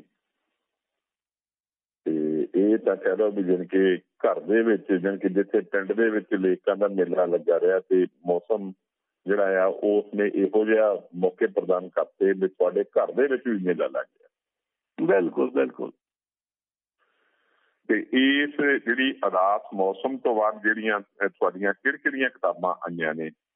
ਤੇ ਉਹ ਕਿਸ ਕਿਸਮ ਦੀਆਂ ਮਤਲਬ ਸਾਰੀਆਂ ਕਿਤਾਬਾਂ ਮਤਲਬ ਉਹਨਾਂ ਦੇ ਵਿੱਚ ਕਿਹੜੀ ਕਵਿਤਾ ਨਾਲ ਸੰਬੰਧਿਤ ਤੇ ਕਿਹੜੀ ਗਜ਼ਲਾਂ ਨਾਲ ਸੰਬੰਧਿਤ ਤੇ ਕਿਹੜੀ ਗੀਤਾਂ ਨਾਲ ਸੰਬੰਧਿਤ ਆ ਇਹ ਵੀ ਸਾਡੇ ਸਰੋਤਿਆਂ ਦੇ ਨਾਲ ਜਾਣਕਾਰੀ ਸਾਂਝੀ ਕਰੋ ਜੀ ਮੇਰੀ ਦੂਸਰੀ ਕਿਤਾਬ ਜਿਹੜੀ ਸੀ ਉਹ ਹੈ ਅਹਿਸਾਸ ਦੀ ਅੱਗ ਜਿਹੜੀ ਕਿ 1978 ਦੇ ਵਿੱਚ ਛਪੀ ਹੈ। ਹਾਂਜੀ। ਉਹਦੇ ਵਿੱਚ ਕੁਝ ਕਵਿਤਾਵਾਂ ਵੀ ਹੈ ਤੇ ਗੀਤ ਵੀ ਹੈਗੇ ਆ। ਤੇ ਉਸ ਤੋਂ ਅਗਲੀ ਕਿਤਾਬ ਜਿਹੜੀ ਹੈ ਉਹ 91 ਦੇ ਵਿੱਚ ਛਪੀ ਹੈ। ਉਹਦਾ ਆਪਣੇ ਸਰਾਪੇ ਪਲ ਸਰਾਪੇ ਪਲ। ਠੀਕ ਹੈ। ਤੇ 94 ਦੇ ਵਿੱਚ ਸੂਰਜ ਦੇ ਸਿੱਧਾ ਇੱਥੋਂ ਤੱਕ ਮੈਂ ਗੀਤ ਅਤੇ ਕਵਿਤਾ ਵੀ ਬਹੁਤਾਂ ਹੀ ਲਿਖੀਆਂ ਆ। ਗਜ਼ਲ ਦਾ ਕੋਈ ਬਹੁਤ ਇੱਕ ਅੱਧੀ ਕਿਤੇ ਲਿਖੀ ਹੋਗੀ ਲੇਕਿਨ 1996 ਦੇ ਵਿੱਚ ਜਿਹੜਾ ਮੇਰਾ ਗਜ਼ਲ ਸਾਹਿਬ ਛਪਿਆ ਹੈ ਪੀਰ ਦਾ ਦਰਿਆ। ਉਹ ਨਰੋੜ ਇੱਕ ਗਜ਼ਲ ਸੰਗ੍ਰਹਿ ਸੀ ਜਿਹੜਾ ਕਿ ਉਹਨਾਂ ਦੀ ਭੂਮਿਕਾ ਜਿਹੜੀ ਸੀ ਉਹ ਚੰਨ ਗੋਬਿੰਦਪੁਰੀ ਜੀ ਹੁਣੀ ਲਿਖੀ ਸੀ। ਤੇ 1999 ਵਿੱਚ ਮੇਰਾ ਦੂਜਾ ਗਜ਼ਲ ਸੰਗ੍ਰਹਿ ਆਇਆ ਡਾਚੀਆਂ ਦੀ ਪੈੜ ਠੀਕ ਹੈ ਹਾਂ, ਇਸ ਤੋਂ ਬਾਅਦ ਹੋਵੇ ਕਾਫੀ ਮਤਲਬ ਅਹ, ਅਹ, ਲਿਖਿਆ ਤਾਂ ਕਾਫੀ ਮੇਰੀਆਂ ਕਿਤਾਬਾਂ ਛਪੀਆਂ। ਮੇਰੇ ਕੋਲ 2009 ਤੋਂ ਬਾਅਦ ਮੈਂ ਟੋਟਲ ਜਿਹੜਾ ਪੂਰਾ ਦੇ ਪੂਰਾ ਜਿਹੜਾ ਗਜ਼ਲ ਸੁਭਾ ਗਜ਼ਲ ਦਾ ਤੁਰ ਪਿਆ। ਤੇ ਹੁਣ ਤੱਕ ਮੇਰੀਆਂ 14 ਕਿਤਾਬਾਂ ਛਪ ਚੁੱਕੀਆਂ ਜਿਹਦੇ ਵਿੱਚ ਘੱਟੋ ਘੱਟ 9 ਜਿਹੜੇ ਨੇ ਉਹ ਗਜ਼ਲ ਸੰਗ੍ਰਹਿ ਨੇ। ਤੇ ਆਖਰੀ ਲਾਪਾ ਜਿਹੜਾ ਗਜ਼ਲ ਸੰਗ੍ਰਹਿ ਹੈ ਉਹ ਹੈ ਬਰਬਾਦੀਆਂ ਦਾ ਮੰਜ਼ਰ। ਠੀਕ ਜੀ। ਅੱਛਾ ਜੀ ਅਸੀਂ ਅਹ, ਜਿਹੜਾ ਸਾਡੇ ਸਰੋਤਿਆਂ ਨੂੰ ਅਸੀਂ ਇਹ ਜਾਣਕਾਰੀ ਦੇਣੀ ਚਾਹਾਂਗੇ ਦੇਖੋ ਪਹਿਲਾਂ ਤੁਸੀਂ ਅਹ, ਦਸਾਂਝ ਸਾਹਿਬ ਦੇ ਪ੍ਰਭਾਵ ਥੱਲੇ ਆ ਕੇ ਜਿਹੜੇ ਆ ਕਿਉਂਕਿ ਦਸਾਂਝ ਸਾਹਿਬ ਆਪ ਕਿਸਾਨ ਨੇ ਤੇ ਕੁਦਰਤ ਨਾਲ ਜੁੜੇ ਹੋਏ ਨੇ ਤੁਸੀਂ ਕੁਦਰਤ ਨਾਲ ਸੰਬੰਧਿਤ ਕਵਿਤਾਵਾਂ ਲਿਖੀਆਂ ਉਸ ਤੋਂ ਬਾਅਦ ਜਿਹੜਾ ਆ ਤੁਸੀਂ ਜਿਹੜਾ ਆ ਚਾਨਣ ਬਿੰਦਪੁਰੀ ਜੀ ਦੇ ਪ੍ਰਭਾਵ ਦੇ ਥੱਲੇ ਆ ਕੇ ਜਾਂ ਉਹਨਾਂ ਦੀ ਸੰਗਤ ਦੇ ਵਿੱਚ ਆ ਕੇ ਜਿਹੜਾ ਆ ਗਜ਼ਲ ਵੱਲ ਨੂੰ ਜਿਹੜਾ ਗਏ ਤੇ ਗਜ਼ਲ ਤੋਂ ਬਾਅਦ ਜਿਹੜਾ ਆ ਤੁਸੀਂ ਲਗਾਤਾਰ ਜਿਹੜਾ ਆ ਹੁਣ ਤੱਕ 9 ਗਜ਼ਲ ਸੰਗ੍ਰਹਿ ਲਿਖ ਚੁੱਕੇ ਹੋ ਜਿਵੇਂ ਪਹਿਲਾ ਗਜ਼ਲ ਸੰਗ੍ਰਹਿ ਤੁਹਾਡਾ ਪੀੜ ਦਾ ਅਹ, ਦਰਿਆ ਉਸ ਤੋਂ ਬਾਅਦ ਮਤਲਬ ਡਾਕੀਆਂ ਦੀ ਪੈਰ ਤੇ ਹੁਣ ਜਿਹੜਾ ਤੁਸੀਂ ਦੱਸਿਆ ਬਰਬਾਦੀਆਂ ਦਾ ਮੰਜਰ ਜਿਹੜੇ ਆ ਇਹ ਹੁਣ ਤੱਕ ਤੁਸੀਂ ਗਜ਼ਲ ਸੰਗ੍ਰਹਿ ਦੇ ਚੁੱਕੇ ਹੋ।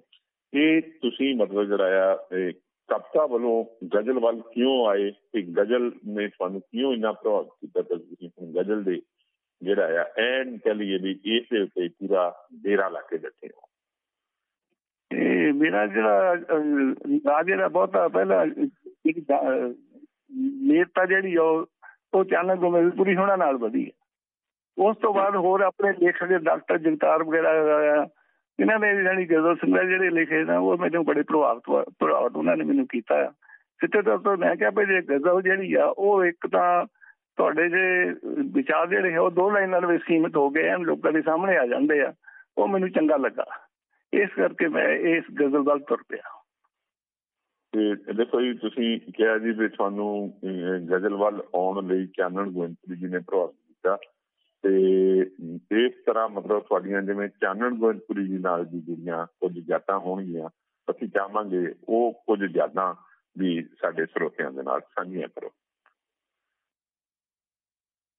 ਅਸੀਂ ਆਪਣੇ ਪਿੰਡ ਦੇ ਵਿੱਚ ਆਪਣੇ ਪੁਰਾਣੇ ਲੇਖਕ ਹੋਏ ਆ ਜਿਹੜੇ ਕਿ ਪਾਕਿਸਤਾਨ ਵਿੱਚ ਚਲੇ ਗਏ ਸੀ ਹਾਸ਼ਮਤ ਸ਼ਾਹ ਜੀ। ਹਾਂਜੀ। ਅਸੀਂ ਉਹਨਾਂ ਦੇ ਜੀਵਨ ਬਾਰੇ ਉਹਨਾਂ ਦੇ ਬਾਰੇ ਅਸੀਂ ਇੱਕ ਪਿੰਡ ਦੇ ਵਿੱਚ ਸਮਾਗਮ ਰਚਾਇਆ ਸੀ ਜਿਹਦੇ ਵਿੱਚ ਉਹਨਾਂ ਨੂੰ ਅਸੀਂ ਸੱਦਾ ਪੱਤਰ ਦਿੱਤਾ ਤੇ ਉਹ ਉਸ ਵੇਲੇ ਉਪਸਥਿਤ ਹੋਏ ਆ ਤੇ ਸਾਰੀ ਜਾਣਕਾਰੀ ਉਹਨਾਂ ਨੇ ਸਾਨੂੰ ਹਾਸ਼ਮਤ ਸ਼ਾਹ ਬਾਰੇ ਵੀ ਕਾਫੀ ਕੁਝ ਜਾਣਕਾਰੀ ਦਿੱਤੀ ਸੀ। ਇਹ ਜਿਹੜੇ ਹਸ਼ਮਤ ਹਸ਼ਮਤ ਸ਼ਾਹ ਜੀ ਇਹ ਤੇ ਸੁਣਿਆ ਜਾਂਦਾ ਵੀ ਇਹ ਇੰਦਣਾ ਕਲਾਸ ਦੇ ਸਨ ਜੀ? ਹਾਂ ਬਿਲਕੁਲ ਸਾਡੇ ਵਸੀਵੇਂ ਦੇ ਪਿੰਡ ਇਹਨਾਂ ਕਲਾਸ ਕੇ ਦੇ ਤੋਂ ਸਾਗਰ ਤੇ ਕਾਫੀ ਉਹ ਮਤਲਬ ਬਿਲਕੁਲ ਸਾਡੇ ਵਸੀਵੇਂ ਦੇ ਪਿੰਡ ਆ ਜੀ। ਠੀਕ ਹੈ ਜੀ ਬਿਲਕੁਲ ਨਾਲ ਲੱਗਦਾ ਪਿੰਡ ਹੈ ਤੇ ਇਸ ਕਰਕੇ ਤੁਸੀਂ ਉਹਨਾਂ ਦੀ ਯਾਦ ਨੂੰ ਸਮਰਪਿਤ ਰੱਖ ਲਿਆ ਹੈ। ਫੰਕਸ਼ਨ ਕੀਤਾ ਤੇ ਉਸ ਫੰਕਸ਼ਨ ਦੇ ਵਿੱਚ ਚਾਨਣ ਮੰਤਰੀ ਜੀ ਆਏ ਤੇ ਉਹਨਾਂ ਨੇ ਸਾਰੇ ਦੇ ਸਾਰੇ ਇਸ ਸਮਾਗਮ ਨੂੰ ਜਿਹੜਾ ਨੇਤਰੇ ਚਾੜਿਆ ਤੇ ਇਹ ਹਸਮਤ ਸ਼ਾਹ ਜੀ ਬਾਰੇ ਜਿਹੜੀ ਹੈ ਡਿਟੇਲ ਦੇ ਨਾਲ ਉਹਨਾਂ ਨੇ ਗੱਲਾਂ ਕੀਤੀਆਂ। ਆ ਉਹ ਸਮਾਗਮ ਦੀ ਪ੍ਰਧਾਨਗੀ ਜਿਹੜੀ ਉਹ ਇਹਨਾਂ ਨੇ ਚੰਨ ਗੋਬਿੰਦਪੁਰੀ ਹੋਣਾ ਨੇ ਕੀਤੀ ਸੀ। ਠੀਕ ਹੈ। ਤੇ ਚ- ਚਾਨਣ ਗੋਬਿੰਦਪੁਰੀ ਜੀ ਦੇ ਨਾਲ ਹੋਰ ਤੁਹਾਡੀਆਂ ਯਾਦਾਂ ਜਾਂ ਉਹਨਾਂ ਨੇ ਤੁਹਾਡੀ ਗਜ਼ਲ ਨੂੰ ਜਿਹੜਾ ਆ ਅਹ, ਕਹਿ ਲਈਏ ਵੀ ਨਿਖਾਰਨ ਦੇ ਵਿੱਚ ਕੀ ਯੋਗਦਾਨ ਪਾਇਆ ਇਸ ਨਾਲ ਸੰਬੰਧਿਤ ਜਿਹੜੀਆਂ ਕੁਝ ਗੱਲਾਂ ਜ਼ਰੂਰ ਕਰੋ ਮੈਂ ਹਾਂ। ਸਰ ਜਦੋਂ ਮੈਂ ਗਜ਼ਲ ਕਹਿੰਦਾ ਤਾਂ ਮੈਂ ਉਹਨਾਂ ਨੂੰ ਨਾ ਦਿੱਲੀ ਵਿਖੇ ਮਨ ਉਹਨਾਂ ਦੇ ਸੁਨਾਮੇ ਤੇ ਉਹਨਾਂ ਨੂੰ ਭੇਜ ਦਿੰਦਾ ਸੀ ਤੇ ਉਹਦੇ ਬਾਰੇ ਉਹ ਸਲਾਹ ਮੈਨੂੰ ਭੇਜ ਦਿੰਦੇ ਸੀ ਤੇ ਜੇ ਉਹ ਮਾੜੀ ਮੋਟੀ ਕੋਈ ਨਕਸ਼ ਵਾਲੀ ਚੀਜ਼ ਹੁੰਦੀ ਉਹਦੇ ਬਾਰੇ ਕੋਈ ਨਾ ਕੋਈ ਰਾਏ ਵੀ ਦੇ ਦਿੰਦੇ ਸੀ ਇਸ ਕਰਕੇ ਮੈਂ ਉਹਨਾਂ ਤੇ ਪ੍ਰਭਾਵ ਲਿਆ ਤੇ ਉਹਨਾਂ ਦਾ ਪ੍ਰਭਾਵ ਕਬੂਲ ਕੇ ਮੈਂ ਇਸ ਪਾਸੇ ਵੱਲ ਤੁਰਿਆ। ਠੀਕ ਹੈ ਤੇ ਅਸੀਂ ਜਿਹੜਾ ਆ, ਇਹ ਇਹ ਵੀ ਜਾਣਨਾ ਚਾਹਾਂਗੇ, ਦੇਖੋ ਤੁਸੀਂ ਲਗਾਤਾਰ ਲਿਖਦੇ ਗਏ ਲਿਖਦੇ ਗਏ। ਤੇ ਇਕੱਲਾ ਜਿਹੜਾ ਹੈ ਇਹ ਕਹਿ ਲਈਏ ਵੀ ਸਾਹਿਤ ਦੇ ਨਾਲ ਬੰਦੇ ਨੂੰ ਜਿਹੜੀ ਆ, ਸਾਡੇ ਸਮਾਜ ਦੇ ਵਿੱਚ, ਪੰਜਾਬੀ ਸਮਾਜ ਦੇ ਵਿੱਚ ਰੋਟੀ ਨਹੀਂ ਮਿਲਦੀ ਤੇ ਰੋਜੀ ਰੋਟੀ ਲਈ ਤੁਸੀਂ ਕੀ ਕੁਝ ਕੀਤਾ ਤੇ ਤੇ ਇਹ ਰੋਜੀ ਰੋਟੀ ਜਿਹੜੀ ਸੀ ਤੁਸੀਂ ਕਿੰਨੇ ਚਲਾਉਂਦੇ ਸੀ? ਰੋਜ਼ੀ ਰੋਟੀ ਵਾਸਤੇ ਤਾਂ ਮੈਂ ਆਪਣੀ ਜੌਬ ਜਿਹੜੀ ਹੈ ਉਹ ਕਰਦਾ ਰਿਹਾ। ਦੁਸਾਂਝ ਕਲਾ ਸੀਨੀਅਰ ਸੈਕੰਡਰੀ ਸਕੂਲ ਦੇ ਵਿੱਚ ਐਜ਼ ਲੈਕਚਰਰ ਤੇ ਕੁਝ ਟਾਈਮ ਮੈਂ ਉੱਥੇ ਪ੍ਰਿੰਸੀਪਲ ਛੱਬੀ ਕੀਤੀ ਆ। ਤੇ ਉਹਦੀ ਹੁਣ ਤੱਕ ਮਤਲਬ ਹੁਣ ਕਿਉਂਕਿ ਮੈਂ ਪੈਨਸ਼ਨੇਬਲ ਹੈਗਾ ਆ ਔਰ ਮੈਨੂੰ ਪੈਨਸ਼ਨ ਮਿਲਦੀ ਆ ਉਸੇ ਵਰ- ਕੰਮ ਦੀ। ਇਹਦਾ ਮਤਲਬ ਹੈ ਕਿ ਤੁਸੀਂ ਜਿਹੜੀ ਆ ਪੜ੍ਹਾਈ ਕਰਨ ਤੋਂ ਬਾਅਦ ਜਿਹੜੀ ਸੀ ਨੌਕਰੀ ਜੁਆਇਨ ਕਰ ਲਈ ਜਾਣੀ ਕਿ ਟੀਚਰ ਬਣ ਗਏ ਟੀਚਰ ਲੈਕਚਰਰ ਬਣ ਗਏ ਤੇ ਲੈਕਚਰਰ ਬਣ ਕੇ ਮਤਲਬ ਜਿਹੜਾ ਤੁਸੀਂ ਆਪਣਾ ਰੋਜੀ ਰੋਟੀ ਦਾ ਚਲਾਉਂਦੇ ਰਹੇ। ਤੇ ਜਿਹੜੀ ਆ ਨੌਕਰੀ ਤੁਸੀਂ ਇੱਕੋ ਹੀ ਦਸਾਂਝ ਕਲਾਂ ਦੇ ਵਿੱਚ ਕੀਤੀ ਜੀ? ਇਹ ਕਿਉਂਕਿ ਖਾਲਸਾ ਕਿਤੇ ਸਕੂਲ ਇਹ ਸਿਰਫ ਨਾ ਜਦੋਂ ਮੈਂ ਐਮਏ ਐਮਏ ਇੰਗਲਿਸ਼ ਕਰਕੇ ਆਇਆ ਤਾਂ ਸਾਡੇ ਪਿੰਡ ਦਾ ਸਕੂਲ ਅਪਗ੍ਰੇਡ ਕਰਾਉਣ ਵਾਸਤੇ ਤੇ ਇਹ ਕਲਾਸਾਂ ਸ਼ੁਰੂ ਕਰ ਲਈਆਂ ਸੀ ਲੇਕਿਨ ਮਜ਼ਦੂਰੀ ਨਹੀਂ ਸੀ ਉਹਨਾਂ ਦੀ। ਠੀਕ ਤੇ ਕੁਝ ਮਹੀਨੇ 8-9 ਕੁ ਮਹੀਨੇ ਪਹਿਲਾਂ ਮੈਂ ਆਪਣੇ ਪਿੰਡ ਦੇ ਸਕੂਲ ਤੇ ਆਪਣੇ ਪਿੰਡ ਦੇ ਬੱਚਿਆਂ ਨੂੰ ਪੜਾਇਆ ਉਹ ਤੋਂ ਬਾਅਦ ਸਾਂਝ ਕਲਾਂ ਵਿੱਚ ਮੇਰੇ ਕੋਲ ਕੋਈ ਪਾਕਿਸਤਾਨੀ ਸੀਗੀ। ਫਿਰ ਸਾਂਝ ਕਲਾਂ ਵਾਲਿਆਂ ਨੇ ਮੈਨੂੰ ਆਪਣੇ ਕੋਲ ਸੱਦ ਲਿਆ ਤੇ ਮੈਂ 1968 ਤੋਂ ਉਸੇ ਹੀ ਸਕੂਲ ਵਿੱਚ ਲਗਾਤਾਰ ਪੜ੍ਹਾਉਂਦਾ ਰਿਹਾ ਤੇ 2001 ਦੇ ਵਿੱਚ ਮੇਰੀ ਰਿਟਾਇਰਮੈਂਟ ਹੋਈ। ਇਹ ਇਹ ਏਡਡ ਏਡਡ ਸਕੂਲ ਸੀ ਜਾਂ ਸਰਕਾਰੀ ਸੀਗਾ ਜੀ? ਇਹ ਏਡਡ ਸਕੂਲ ਹੈ ਜੀ ਜੋ ਖਾਲਸਾ ਸਕੂਲ ਏਡਡ ਸਕੂਲ। ਠੀਕ ਹੈ ਜੀ। ਤੇ ਅਸੀਂ ਇਹ ਵੀ ਜਾਣਨਾ ਚਾਹਾਂਗੇ ਵੀ ਜੇ ਜਿੰਨੀ ਦੇਰ ਤੁਸੀਂ ਇਹ ਜਿਹੜਾ ਦਸਾਂਝ ਕਲਾਂ ਪਿੰਡੇ ਪੜਾਇਆ ਜਾਂ ਆਪਣੇ ਪਿੰਡ ਦੇ ਵਿੱਚ ਪੜਾਇਆ ਤੁਹਾਡੇ ਕੋਲ ਬਹੁਤ ਸਾਰੇ ਬੱਚਿਆਂ ਨੇ ਪੜ੍ਹਾਈ ਲਈ ਹੈ ਤੇ ਬਹੁਤ ਸਾਰੇ ਬੱਚਿਆਂ ਦੇ ਨਾਲ ਪਹਿਲਾਂ ਦੇ ਹਜ਼ਾਰਾਂ ਬੱਚਿਆਂ ਦੇ ਨਾਲ ਤੁਹਾਡੇ ਸੰਬੰਧ ਬਣੇ ਨੇ। ਉਹ ਜਿਹੜੇ ਬੱਚੇ ਤੁਹਾਡੇ ਕੋਲੋਂ ਪੜ੍ਹ ਕੇ ਗਏ ਨੇ ਉਹਨਾਂ ਦੇ ਵਿੱਚੋਂ ਜਿਹੜੇ ਬੱਚੇ ਤੁਹਾਨੂੰ ਅੱਜ ਵੀ ਯਾਦ ਕਰਦੇ ਨੇ, ਉਹਨਾਂ ਜਿਹੜੀਆਂ ਬੱਚਿਆਂ ਨਾਲ ਸੰਬੰਧਿਤ ਜਿਹੜੀਆਂ ਯਾਦਾਂ ਨੇ, ਜਾਂ ਬੱਚੇ ਜਿਹੜੇ ਤੁਹਾਨੂੰ ਕਿਵੇਂ ਰਿਗਾਰਡ ਦਿੰਦੇ ਨੇ, ਉਹ ਬੱਚੇ ਕੀ ਕੀ ਜ਼ਿੰਦਗੀ ਦੇ ਵਿੱਚ ਬਣੇ ਨੇ, ਅਸੀਂ ਚਾਹੁੰਦੇ ਆ ਉਹ ਵੀ ਸਾਡੇ ਸਮਝਦੇ ਨੇ ਕਿਉਂਕਿ ਇੱਕ ਟੀਚਰ ਜਿਹੜਾ ਹੁੰਦਾ ਹੈ ਤੇ ਉਹ ਬੱਚਾ ਜਿਹੜਾ ਹੁੰਦਾ ਆ, ਉਸ ਨੂੰ ਮਤਲਬ ਜਿਹੜਾ ਆ, ਬਹੁਤ ਵਧੀਆ ਸੇਧ ਦੇ ਕੇ ਬਹੁਤ ਵਧੀਆ ਬਣਾ ਦਿੰਦਾ ਹੈ ਤੇ ਜਿਹੜੇ ਸਟੂਡੈਂਟ ਨੇ, ਉਹ ਜਦੋਂ ਜ਼ਿੰਦਗੀ ਦੇ ਵਿੱਚ ਕੋਈ ਮੁਕਾਮ ਪ੍ਰਾਪਤ ਕਰ ਲੈਂਦੇ ਨੇ ਉਹ ਆਪਣੇ ਮਾਪਿਆਂ ਤੋਂ ਵੱਧ ਕੇ ਜਿਹੜਾ ਟੀਚਰ ਦਾ ਵੀ ਸਤਿਕਾਰ ਕਰਦੇ ਨੇ। ਅਸੀਂ ਚਾਹੁੰਦੇ ਨੇ ਕਿ ਉਹ ਇਹੋ ਜਿਹੇ ਜਿਹੜੇ ਬੱਚੇ ਨੇ, ਜਿਹੜੇ ਤੁਹਾਡੀ ਨਿਗਾਹ ਦੇ ਵਿੱਚੋਂ ਲੰਘ ਕੇ ਗਏ ਨੇ, ਜਿਨ੍ਹਾਂ ਨਾਲ ਤੁਹਾਡਾ ਅੱਜ ਵੀ ਰਾਬਤਾ ਬਣਿਆ ਹੋਇਆ ਹੈ। ਤੇ ਅਸੀਂ ਚਾਹੁੰਦੇ ਹਾਂ ਸਾਡੇ ਸਰੋਤਿਆਂ ਦੇ ਨਾਲ ਉਹਨਾਂ ਬਾਰੇ ਵੀ ਜਾਣਕਾਰੀ ਸਾਂਝੀ ਕੀਤੀ ਜਾਵੇ।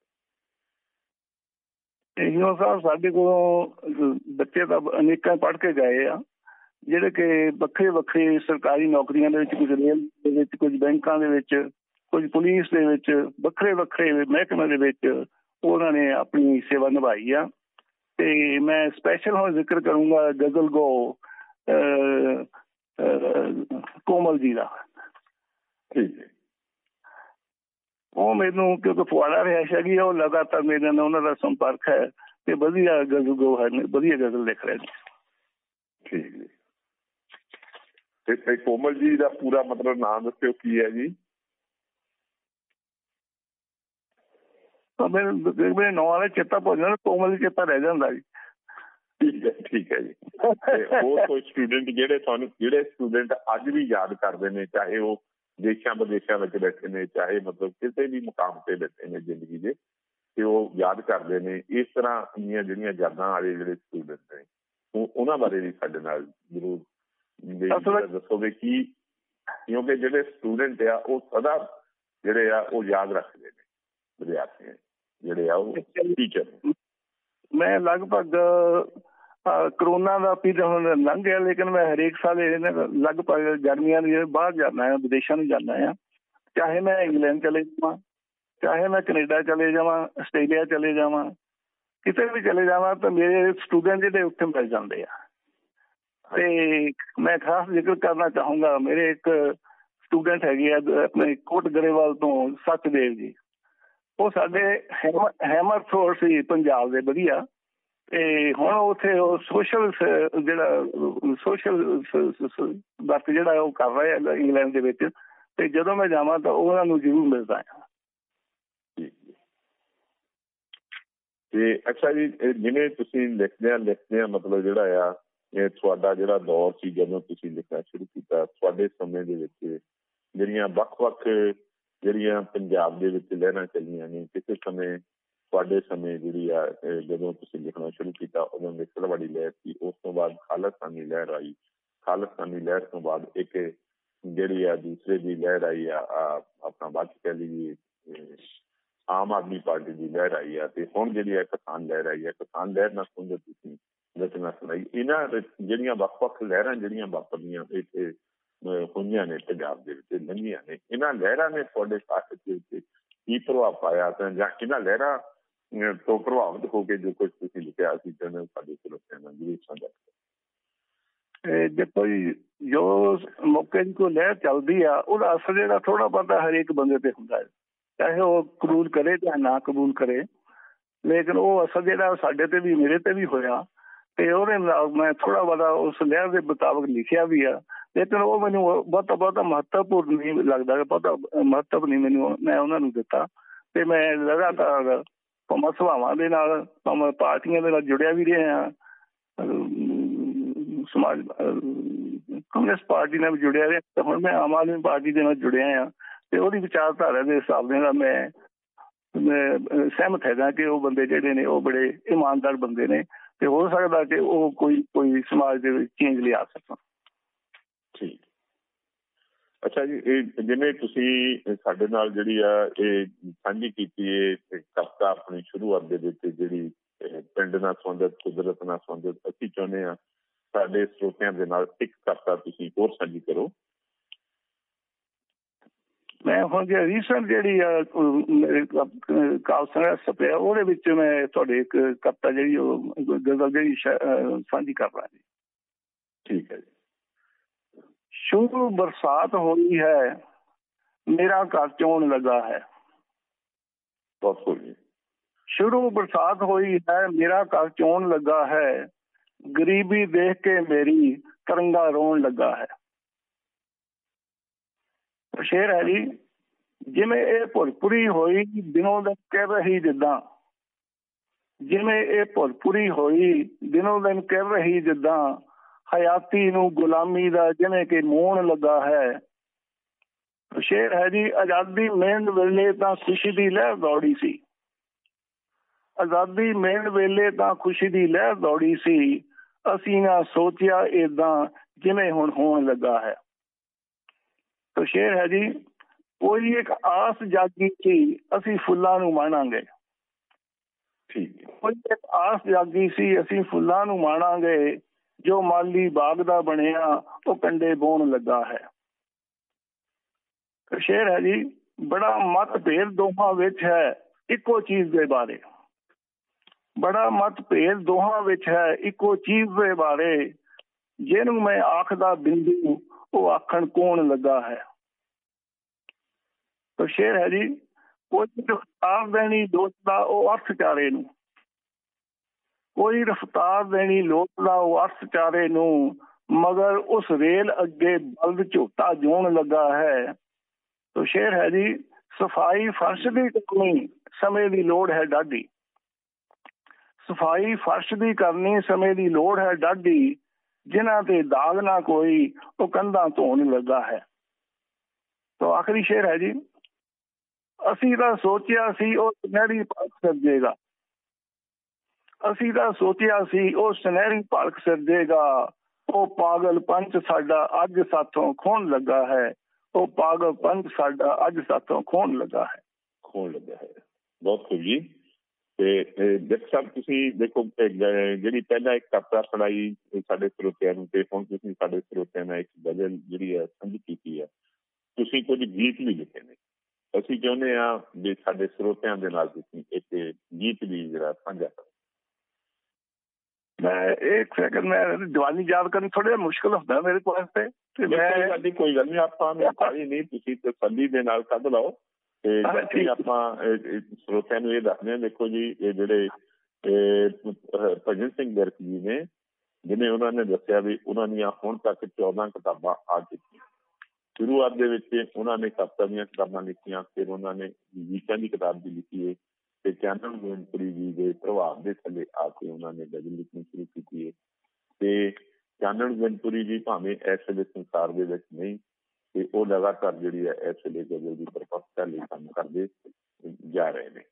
ਤੇ ਆਸ ਕਰਦੇ ਹਾਂ ਵੀ ਲਗਾਤਾਰ ਜਿਹੜੇ ਆ ਬਿਸ ਸਾਹਿਬ ਜਿਹੜੇ ਆ, ਉਹ ਇਸੇ ਤਰ੍ਹਾਂ ਸਾਹਿਤ ਦੇ ਵਿੱਚ ਜਿਹੜੇ ਆ ਆਪਣਾ ਯੋਗਦਾਨ ਪਾਉਂਦੇ ਰਹਿਣਗੇ। ਤੇ ਇਹ ਮੈਨੂੰ ਲੱਗਦਾ ਵੀ ਜੱਟ ਸਾਹਿਬ ਨੇ ਆਪਣਾ ਜਿਹੜਾ ਗੀਤ ਕੱਢ ਲਿਆ ਹੋਵੇਗਾ ਤੇ ਤੇ ਮੇਰੇ ਖਿਆਲ ਠੀਕ ਹੈ ਜੀ ਜੱਟ ਸਾਹਿਬ ਚਲਿਏ ਜੀ? ਬਿਲਕੁਲ ਬਿਲਕੁਲ ਜੀ ਬਿਲਕੁਲ ਬਿਲਕੁਲ। ਹਾਂਜੀ ਠੀਕ ਹੈ ਜੀ ਕਰੋ ਜੀ ਗੀਤ ਸਾਡਾ ਜੀ।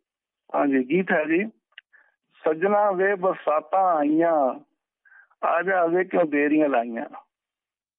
ਹਾਂਜੀ। ਪਤਾ ਨਹੀਂ ਪਤਾ ਨਹੀਂ ਕਿ ਵਾਹ ਵਿੱਚ ਆਵੇ ਭਾਵਾਂ ਨੂੰ ਇੱਕ ਲਾਂਬੂ ਲਾਵੇ ਕਿਣਮਣ ਕਿਣਮਣ ਮੀਂਹ ਬਸੰਦਾ ਗਗਨੀ ਬਦਲੀਆਂ ਛਾਈਆਂ, ਸਜਣਾ ਵੇ ਬਰਸਾਤਾਂ ਆਈਆਂ, ਆ ਜਾਵੇ ਕਿਉਂ ਦੇਰੀਆਂ ਲਾਈਆਂ।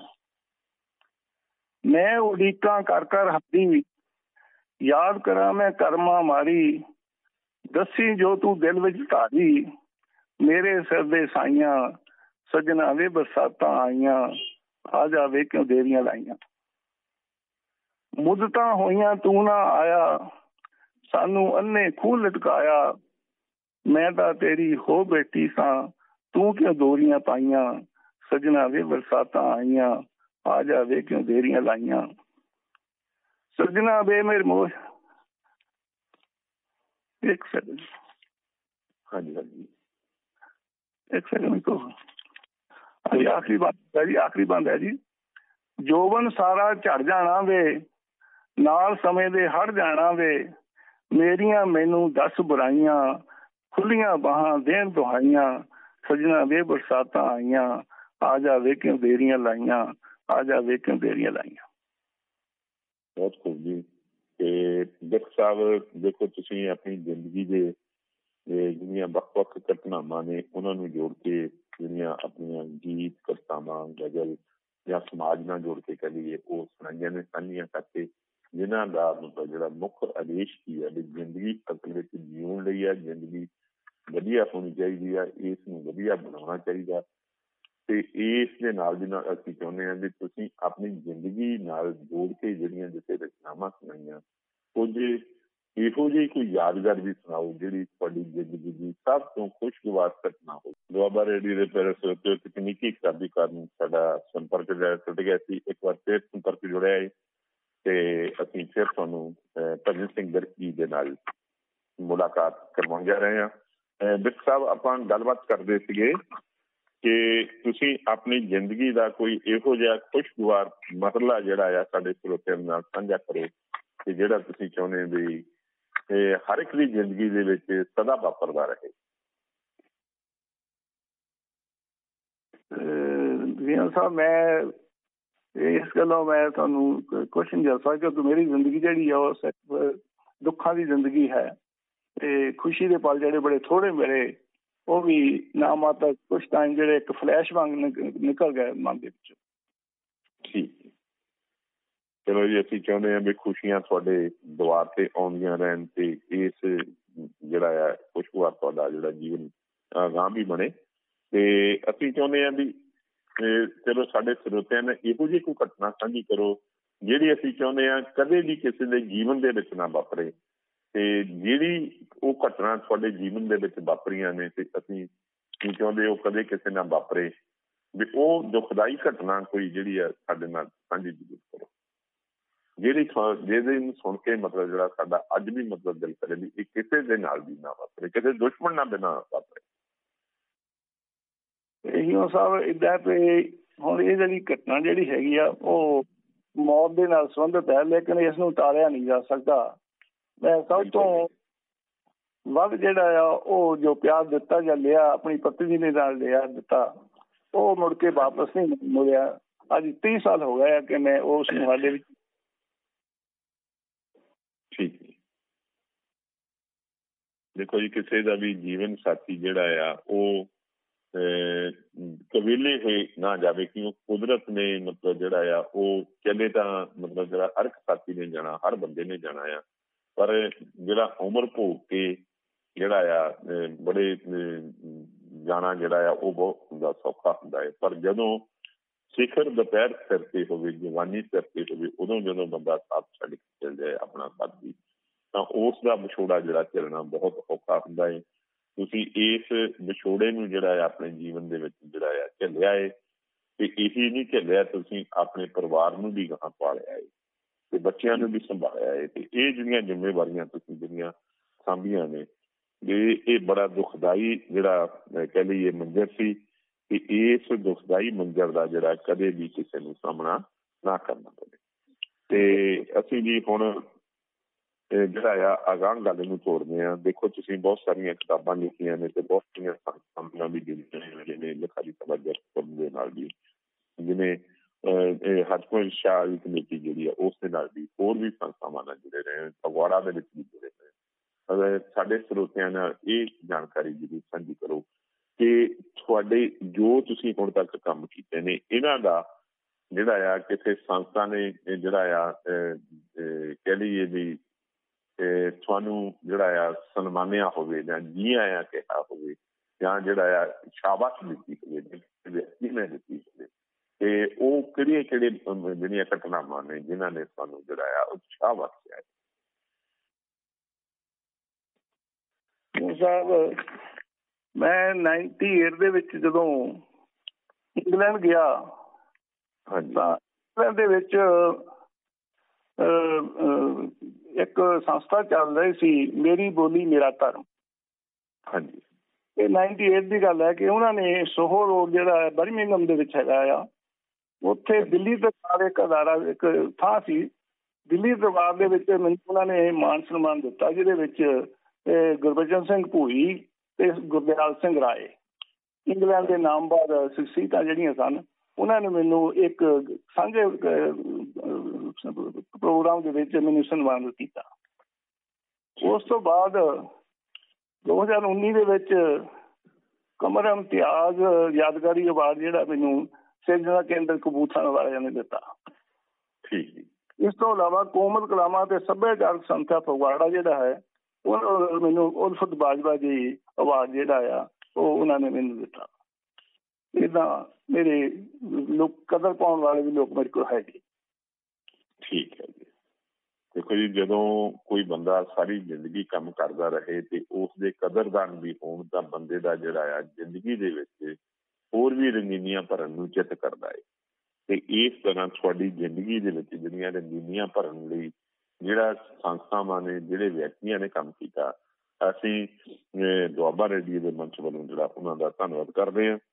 ਤੇ ਨਾਲ ਅਸੀਂ ਆਸ ਕਰਦੇ ਵੀ ਇਸੇ ਤਰ੍ਹਾਂ ਲਗਾਤਾਰ ਜਿਹੜੀਆਂ ਇਹ ਸੰਸਥਾਵਾਂ ਜਿਹੜੀਆਂ ਹੈ, ਇਸੇ ਤਰ੍ਹਾਂ ਜ਼ਿੰਦਗੀ ਲਈ ਕੰਮ ਕਰਨ ਵਾਲੇ ਜਿਹੜੇ ਇਹ ਸੰਵੇਦਨਸ਼ੀਲ ਮਨੁੱਖ ਨੇ, ਸਾਹਿਤਕਾਰ ਨੇ, ਲੇਖਕ ਨੇ, ਉਹਨਾਂ ਦਾ ਇਸੇ ਤਰ੍ਹਾਂ ਸਨਮਾਨ ਕਰਦੇ ਰਹਿਣਗੇ। ਤੇ ਆਪਣੇ ਜਿਹੜਾ ਜੀ ਆਖਰੀ ਆਪਾਂ ਕੋਲ 5-6 ਮਿੰਟ ਰਹਿੰਦੇ ਨੇ ਅਸੀਂ ਚਾਹਾਂਗੇ ਇਸ ਸਮੇਂ ਦੇ ਵਿੱਚ ਤੁਸੀਂ ਜੇ ਕੋਈ ਆਪਣੀ ਖਾਸ ਰਚਨਾ ਜਿਹੜੀ ਸਾਂਝੀ ਕਰਨੀ ਚਾਹੁੰਦੇ ਉਹ ਵੀ ਕਰੋ ਤੇ ਸਾਡੇ ਸਰੋਤਿਆਂ ਨੂੰ ਜਿਹੜਾ ਇੱਕ ਸੁਨੇਹਾ ਵੀ ਜ਼ਰੂਰ ਦੇਣਾ। ਬਿਲਕੁਲ। ਸਭ ਤੋਂ ਪਹਿਲਾਂ ਮੈਂ ਆਖਰੀ ਇੱਕ ਗੀਤ ਨਾਲ ਤੁਹਾਡੇ ਨਾਲ ਸਾਂਝ ਪਾਉਣਾ ਜੀ। ਠੀਕ ਹੈ। ਦੂਰ ਦੂਰ ਗਗਨਾਂ 'ਚ ਵਸਿਆ ਜਾਰਾ। ਕਿੰਜ ਪਰਚਾਵਾ ਦਿਲ ਨੂੰ। ਰੋਗ ਤੇਰੀ ਵੇ ਜੁਦਾਈ ਵਾਲਾ ਭਾਰਾ। ਕਿੰਜ ਪਰਚਾਵਾ ਦਿਲ ਨੂੰ। ਅੰਬਰਾਂ ਦੀ ਸ਼ੋਹੀ ਤੋਂ ਲੰਬੀ ਕੋਈ ਬਾਤ ਵੇ। ਅੱਖਾਂ ਵਿੱਚ ਲੰਘ ਜਾਂਦੀ ਪੂਰੀ ਰਾਤ ਵੇ। ਉੱਕੇ ਰਾਹਾਂ ਵਿੱਚ ਨੇਰ ਹਥਿਆਰਾ। ਕਿੰਜ ਪਰਚਾਵਾ ਦਿਲ ਨੂੰ। ਅਸਾਂ ਤਾਂ ਹਮੇਸ਼ਾ ਰੁੱਤ ਖਿਜ਼ਾਂ ਦੀ ਹਟਾਈ ਵੇ ਕਦੇ ਨਾ ਬਹਾਰ ਸਾਡੇ ਬਾਗਾਂ ਵਿੱਚ ਆਈ ਵੇ ਹੱਡੀ ਰਚ ਗਿਆ ਗਮ ਰੂਪੀ ਪਾਰਾ ਕਿੰਜ ਪਰਚਾਵਾਂ ਦਿਲ ਨੂੰ। ਮੇਰੇ ਸਾਹਾਂ ਵਿੱਚ ਘੁਲੀ ਤੇਰੀ ਯਾਦ ਵੇ। ਬਾਕੀ ਬਚਿਆ ਨਾ ਜੀਣ ਦਾ ਸਵਾਦ ਵੇ।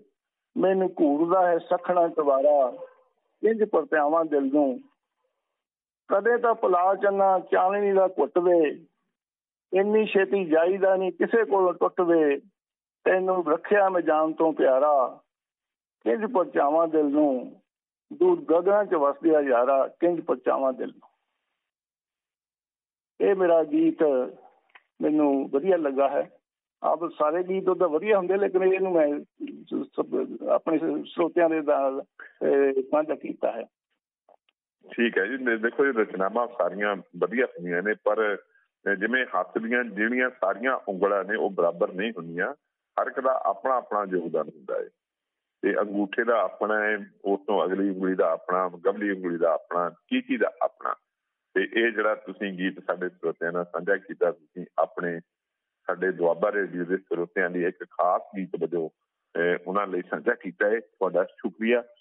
ਤੇ ਇਹ ਦੇਖੋ ਜੀ, ਆਖਰੀ ਪਦਰ ਦੇ ਵਿੱਚ ਅਸੀਂ ਚਾਹਾਂਗੇ ਦੇਖੋ, ਤੁਸੀਂ ਗਜ਼ਲ ਜਿਹੜੀ ਅੱਜ ਕੱਲ ਲਿਖੀ ਜਾ ਰਹੀ ਹੈ, ਇਸ ਦੇ ਵਿੱਚ ਦੋ ਕਿਸਮ ਦੇ ਮਤਲਬ ਜਿਹੜੇ ਰੁਝਾਨ ਚੱਲ ਰਹੇ ਨੇ। ਇੱਕ ਤੇ ਚੱਲ ਰਿਹਾ ਵੀ ਗਜ਼ਲ ਸਕੂਲ ਜਿਹੜੇ ਆ, ਵੀ ਜਿੱਥੇ ਗਜ਼ਲਾਂ ਲਿਖਣੀਆਂ ਸਿਖਾਈਆਂ ਜਾਂਦੀਆਂ ਨੇ। ਇੱਕ ਹੈ ਵੀ ਗਜ਼ਲ ਜਿਹੜੀ ਆ ਜਿਵੇਂ ਗੀਤ ਲਿਖੇ ਜਾਂਦੇ ਨੇ, ਗਜ਼ਲਾਂ ਵੀ ਉਵੇਂ ਲਿਖੀਆਂ ਜਾਂਦੀਆਂ ਨੇ। ਇਸ ਨੂੰ ਕਿਸੇ ਤੋਂ ਸਿੱਖਣ ਦੀ ਖਾਸ ਲੋੜ ਨਹੀਂ ਹੁੰਦੀ। ਜਿਵੇਂ ਲੋਕ ਗੀਤ ਜਿਹੜੀਆਂ ਸਾਡੀਆਂ ਮਾਵਾਂ ਨੇ ਲਿਖੇ ਨੇ ਸਾਡੀਆਂ ਭੈਣਾਂ ਨੇ ਲਿਖੇ ਨੇ ਜਿਹੜੀਆਂ ਬਹੁਤ ਦਾਦੀਆਂ ਪੜਦਾਦੀਆਂ ਜਿਹੜੀਆਂ ਉਹਨਾਂ ਨੇ ਲਿਖੇ ਨੇ ਉਹਨਾਂ ਨੇ ਕਿਸੇ ਸਕੂਲ 'ਚ ਜਾ ਕੇ ਸਿੱਖਿਆ ਦੀ ਪ੍ਰਾਪਤ ਕੀਤੀ।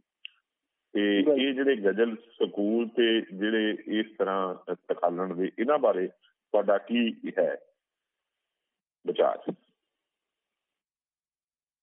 ਇਹ ਗਜ਼ਲ ਸਕੂਲ ਜਿਹੜੇ ਨਾ ਉਹ ਚਲੋ ਆਪਣਾ ਯੋਗਦਾਨ ਪਾ ਰਹੇ ਆ।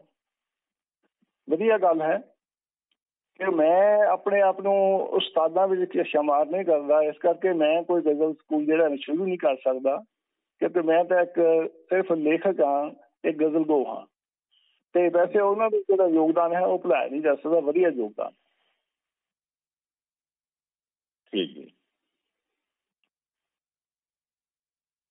ਤੇ ਤੁਹਾਡੇ ਜਿਹੜੇ ਇਸ ਵੇਲੇ ਗਜ਼ਲ ਦੇ ਵਿੱਚ ਚੱਲ ਰਹੇ ਨੇ ਗਜ਼ਲ ਸਕੂਲ, ਉਹਨਾਂ ਦੇ ਵਿੱਚੋਂ ਕਿਹੜਾ ਕਿਹੜਾ ਗਜ਼ਲ ਸਕੂਲ ਜਿਹੜਾ ਹੈ, ਜਿਹੜਾ ਕੋਈ ਵਧੀਆ ਰੋਲ ਅਦਾ ਕਰ ਰਿਹਾ ਹੈ? ਤੇ ਜਿਹੜਾ ਸਿਰਫ ਮਤਲਬ ਜਿਹੜੇ ਤੁਸੀਂ ਪਹਿਲਾਂ ਇੱਕ ਦੱਸੀ ਸੀ ਵੀ ਇੱਕ ਕਲਾ ਕਲਾ ਲਈਏ ਤੇ ਇੱਕ ਕਲਾ ਜੀਵਨ ਲਈਏ ਤੇ ਉਹ ਕਿਹੜਾ ਸਕੂਲ ਹੈ ਜਿਹੜਾ ਕਲਾ ਜੀਵਨ ਲਈ ਜਿਹੜਾ ਲੈ ਕੇ ਆਦੇਸ਼ ਨਾਲ ਕੰਮ ਕਰ ਰਿਹਾ ਹੈ? ਅਸਲ ਵਿੱਚ ਇਦਾਂ ਆ ਭਈ ਮੈਂ ਸਭ ਤੋਂ ਕੀ ਕਹਾਂ ਮੈਂ, ਤੇ ਅਮਰਜੀਤ ਸੰਧੂ ਜੀ ਹੈਗੇ ਸਾਡੇ ਇੱਕ ਬੜੇ ਉਸਤਾਦ ਹੋਏ ਆ ਉਹ। ਤੇ ਸਕੂਲ ਵੀ ਉਹਨਾਂ ਨੇ ਸ਼ੁਰੂ ਕੀਤਾ ਆ। ਲੇਕਿਨ ਪਿਛਲੇ ਦਿਨਾਂ ਦੇ ਵਿੱਚ ਮੈਂ ਉਹਨਾਂ ਨੂੰ ਆਪਣਾ ਲਾਸਟ ਜਿਹੜਾ ਲੇਟੈਸਟ ਜਿਹੜਾ ਗਜ਼ਲ ਸਿੰਘ ਦੇ ਘਰ ਉਹਨਾਂ ਦੇ ਦੇਣ ਗਿਆ। ਤੇ ਜਗਦੀਸ਼ ਰਾਣਾ ਜੀ ਦੇ ਨਾਲ ਦਾ ਅਸੀਂ ਦੋ ਜਣੇ ਗਏ ਆ। ਤੇ ਗਜ਼ਲ ਸਿੰਘ ਦਾ ਰੱਖ ਲਿਆ ਉਹਨਾਂ ਨੇ ਲੇਕਿਨ 2-4 ਦਿਨ ਬਾਅਦ ਇੱਕ ਪੋਸਟ ਪਾ ਦਿੱਤੀ ਕਿ ਵਿਰਕ ਨੂੰ ਲਿਖਣਾ ਤਾਂ ਅਜੇ ਤੱਕ ਨਹੀਂ ਆਇਆ। ਮੈਂ ਇਹਦੀਆਂ ਕਿਤਾਬਾਂ ਦੇ ਕਿਤੇ ਇਹਦੀਆਂ ਮੇਰੀਆਂ ਬਾਹਾਂ ਦੀਆਂ ਸੀਗੀਆਂ ਬਾਹਾਂ ਥੱਕੀਆਂ ਸੀਗੀਆਂ। ਤੇ ਨਾਲ ਹੀ ਲਿਖ ਦਿੱਤਾ ਕਿ ਮੈਂ ਉਹਨਾਂ ਕਿਤਾਬਾਂ ਦਾ ਸੰਸਕਾਰ ਕਰ ਦਿੱਤਾ। ਠੀਕ ਹੈ ਇਹ ਮੈਨੂੰ ਜਿਹੜੀ ਗੱਲ ਜਿਹੜੀ ਸਭ ਤੋਂ ਵੱਧ ਦੁਖਦਾਈ ਲੱਗੀ ਕਿ ਇੱਕ ਸ਼ਾਇਰ ਹੁੰਦਿਆਂ ਹੋਇਆਂ ਇੱਕ ਦੂਸਰੇ ਸ਼ਾਇਰ ਦੀ ਉਹ ਇੱਕ ਕਿਤਾਬ ਜਿਹੜੀ ਉਹਨੂੰ ਸੰਸਕਾਰ ਉਹਦਾ ਕਰੇ ਇਹ ਸਭ ਤੋਂ ਘਟੀਆ ਗੱਲ ਮੈਨੂੰ ਉਹਨਾਂ ਦੀ ਲੱਗੀ। ਗਜ਼ਲ ਸੰਗੂਲ ਚਲਾਉਣਾ ਵੱਖਰੀ ਗੱਲ ਹੈ ਬਹੁਤ ਵਧੀਆ ਆ। ਲੇਕਿਨ ਇਹ ਕਿਤਾਬਾਂ ਦਾ ਸਥਾਨ ਨਾ ਜਿਹੜਾ ਮੈਨੂੰ ਬੜਾ ਦੁਖੀ ਲੱਗ ਦੁੱਖ ਦੁੱਖ ਲੱਗਾ ਦੇਖੋ ਇਹ ਕਿਤਾਬਾਂ ਜਿਹੜੀਆਂ ਆ ਕਿਤਾਬ ਤੇ ਕੋਈ ਵੀ ਹੋਵੇ ਕਿਸੇ ਕਿਸਮ ਦੀ ਹੋਵੇ ਕਿਤਾਬ ਉਹ ਜਿਹੜੀ ਆ ਤੁਹਾਨੂੰ ਸਿੱਖਿਆ ਦਿੰਦੀ। ਤੇ ਜੇ ਕੋਈ ਕਿਤਾਬਾਂ ਨੂੰ ਸਾੜਨ ਦੀ ਗੱਲ ਕਰਦਾ, ਤੇ ਉਹ ਅਸਲ ਵਿੱਚ ਜਿਹੜਾ ਸਾਹਿਤਕਾਰ ਨਹੀਂ ਲੇਖਕ ਨਹੀਂ ਉਹ ਸਿਰਫ ਸਾਹਿਤਕਾਰ, ਲੇਖਕ ਹੋਣ ਦਾ, ਸਿਰਫ ਜਿਹੜਾ ਆ, ਆਪਣੇ ਆਪ ਦਾ ਐਲਾਨ ਕਰਦਾ ਹੈ, ਪਰ ਉਹ ਜਿਹੜਾ ਮਾਨਸਿਕ ਰੂਪ ਦੇ ਵਿੱਚ ਬਿਮਾਰ ਹੋ ਸਕਦਾ ਹੈ। ਤੇ ਆਪਾਂ ਕੋਲ ਜੀ ਸਮਾਂ ਬਿਲਕੁਲ ਆਖਰੀ ਮਿੰਟੇ ਅਸੀਂ ਚਾਹੁੰਦੇ ਹਾਂ, ਤੁਸੀਂ ਸਾਡੇ ਸਰੋਤਿਆਂ ਲਈ ਜਿਹੜਾ ਆ, ਸੁਨੇਹਾ ਦਿਓ। ਅੱਜ ਦੇ ਸਮੇਂ ਦੇ ਤੁਸੀਂ ਸਾਡੇ ਸਰੋਤਿਆਂ ਨੂੰ ਸੁਨੇਹਾ ਕੀ ਦਿੰਦੇ ਹੋ? ਕਿਉਂ ਜੀ? ਮੈਂ ਸਰੋਤਿਆਂ ਨੂੰ ਇਹੀ ਕਹਿਣਾ ਚਾਹੁੰਦਾ ਹਾਂ ਕਿ ਉਹ ਜੀਵਨ ਦੇ ਨਾਲ ਜੁੜਨ। ਜੀਵਨ ਨੂੰ ਸਮਝਣ, ਜੀਵਨ ਦੀਆਂ ਸਮੱਸਿਆਵਾਂ ਨੂੰ ਸਮਝਣ ਤੇ ਉਹਨਾਂ ਦੇ ਬਾਰੇ ਪੂਰੇ ਦਿਲੋਂ, ਤਹਿ ਦਿਲੋਂ ਉਹਨਾਂ ਦੇ ਬਾਰੇ ਲਿਖਣ ਤਾਂ ਜੋ ਆਮ ਲੋਕਾਂ ਨੂੰ ਜਿਹੜੇ ਉਹ ਕੋ ਸੇਧ ਮਿਲੇ ਤੇ ਉਹ ਚੰਗੇ ਰਸਤੇ ਪੈ ਕੇ ਆਪਣੇ ਜੀਵਨ ਜਿਹੜਾ ਆ ਉਹਨੂੰ ਸੁਧਾਰ ਸਕਣ। ਬਿਰਕ ਸਾਹਿਬ ਜੀ, ਤੁਸੀਂ ਆਪਣੇ ਕੀਮਤੀ ਸਮਿਆਂ ਦੇ ਵਿੱਚੋਂ ਦੁਆਬਾ ਰੇਡੀਓ ਦੇ ਲਈ ਬਹੁਤ ਕੀਮਤੀ ਆਪਣਾ ਸਮਾਂ ਕੱਢਿਆ। ਤੁਹਾਡਾ ਬਹੁਤ ਬਹੁਤ ਧੰਨਵਾਦ ਤੇ ਆਸ ਕਰਦੇ ਹਾਂ ਜਦੋਂ ਵੀ ਤੁਹਾਨੂੰ ਫਿਰ ਕਿਤੇ ਯਾਦ ਕਰੀਏ ਤਾਂ ਤੁਸੀਂ ਸਾਡੇ ਸੱਦੇ ਨੂੰ ਪ੍ਰਵਾਨ ਕਰੋਗੇ। ਬਿਲਕੁਲ ਬਿਲਕੁਲ। ਜਦੋਂ ਕਹੋਗੇ ਆਪਾਂ ਤੁਹਾਡੇ ਨਾਲ ਆ ਜੀ। ਸਿੰਘ ਸਾਹਿਬ, ਮੈਂ ਤੁਹਾਡਾ ਬਹੁਤ ਧੰਨਵਾਦੀ ਹਾਂ ਕਿ ਤੁਸੀਂ ਜਿੰਨੇ ਵੀ ਸਰੋਤੇ ਹੈਗੇ ਉਹਨਾਂ ਦੇ ਨਾਲ ਸਾਡੀ ਮੇਰੀ ਸਾਂਝ ਪਵਾਈ ਹੈ ਕਿ ਮੈਂ ਮਾੜਾ ਮੋਟਾ ਉਹਨਾਂ ਦੇ ਦੇ ਰੂਬਰੂ ਹੋ ਸਕਿਆ ਤੁਹਾਡਾ ਬਹੁਤ ਬਹੁਤ ਧੰਨਵਾਦ। ਬਿਰਕ ਸਾਹਿਬ ਤੇ ਦੁਆਬਾ ਰੇਡੀ ਦੇ ਸਾਰੇ ਸਰੋਤੇ ਅੰਤ ਦੇ ਵਿੱਚ ਹਰਵੰਤ ਸਿੰਘ ਵੱਲੋਂ ਆਦਾਬ, ਨਮਸਕਾਰ, ਸਤਿ ਸ੍ਰੀ ਅਕਾਲ ਕੁਦਰਤ ਕਰ ਕਰੇ ਅਲਵਿਦਾ, ਆਮੀਨ, ਪਿਆਰੇ ਦੋਸਤੋ।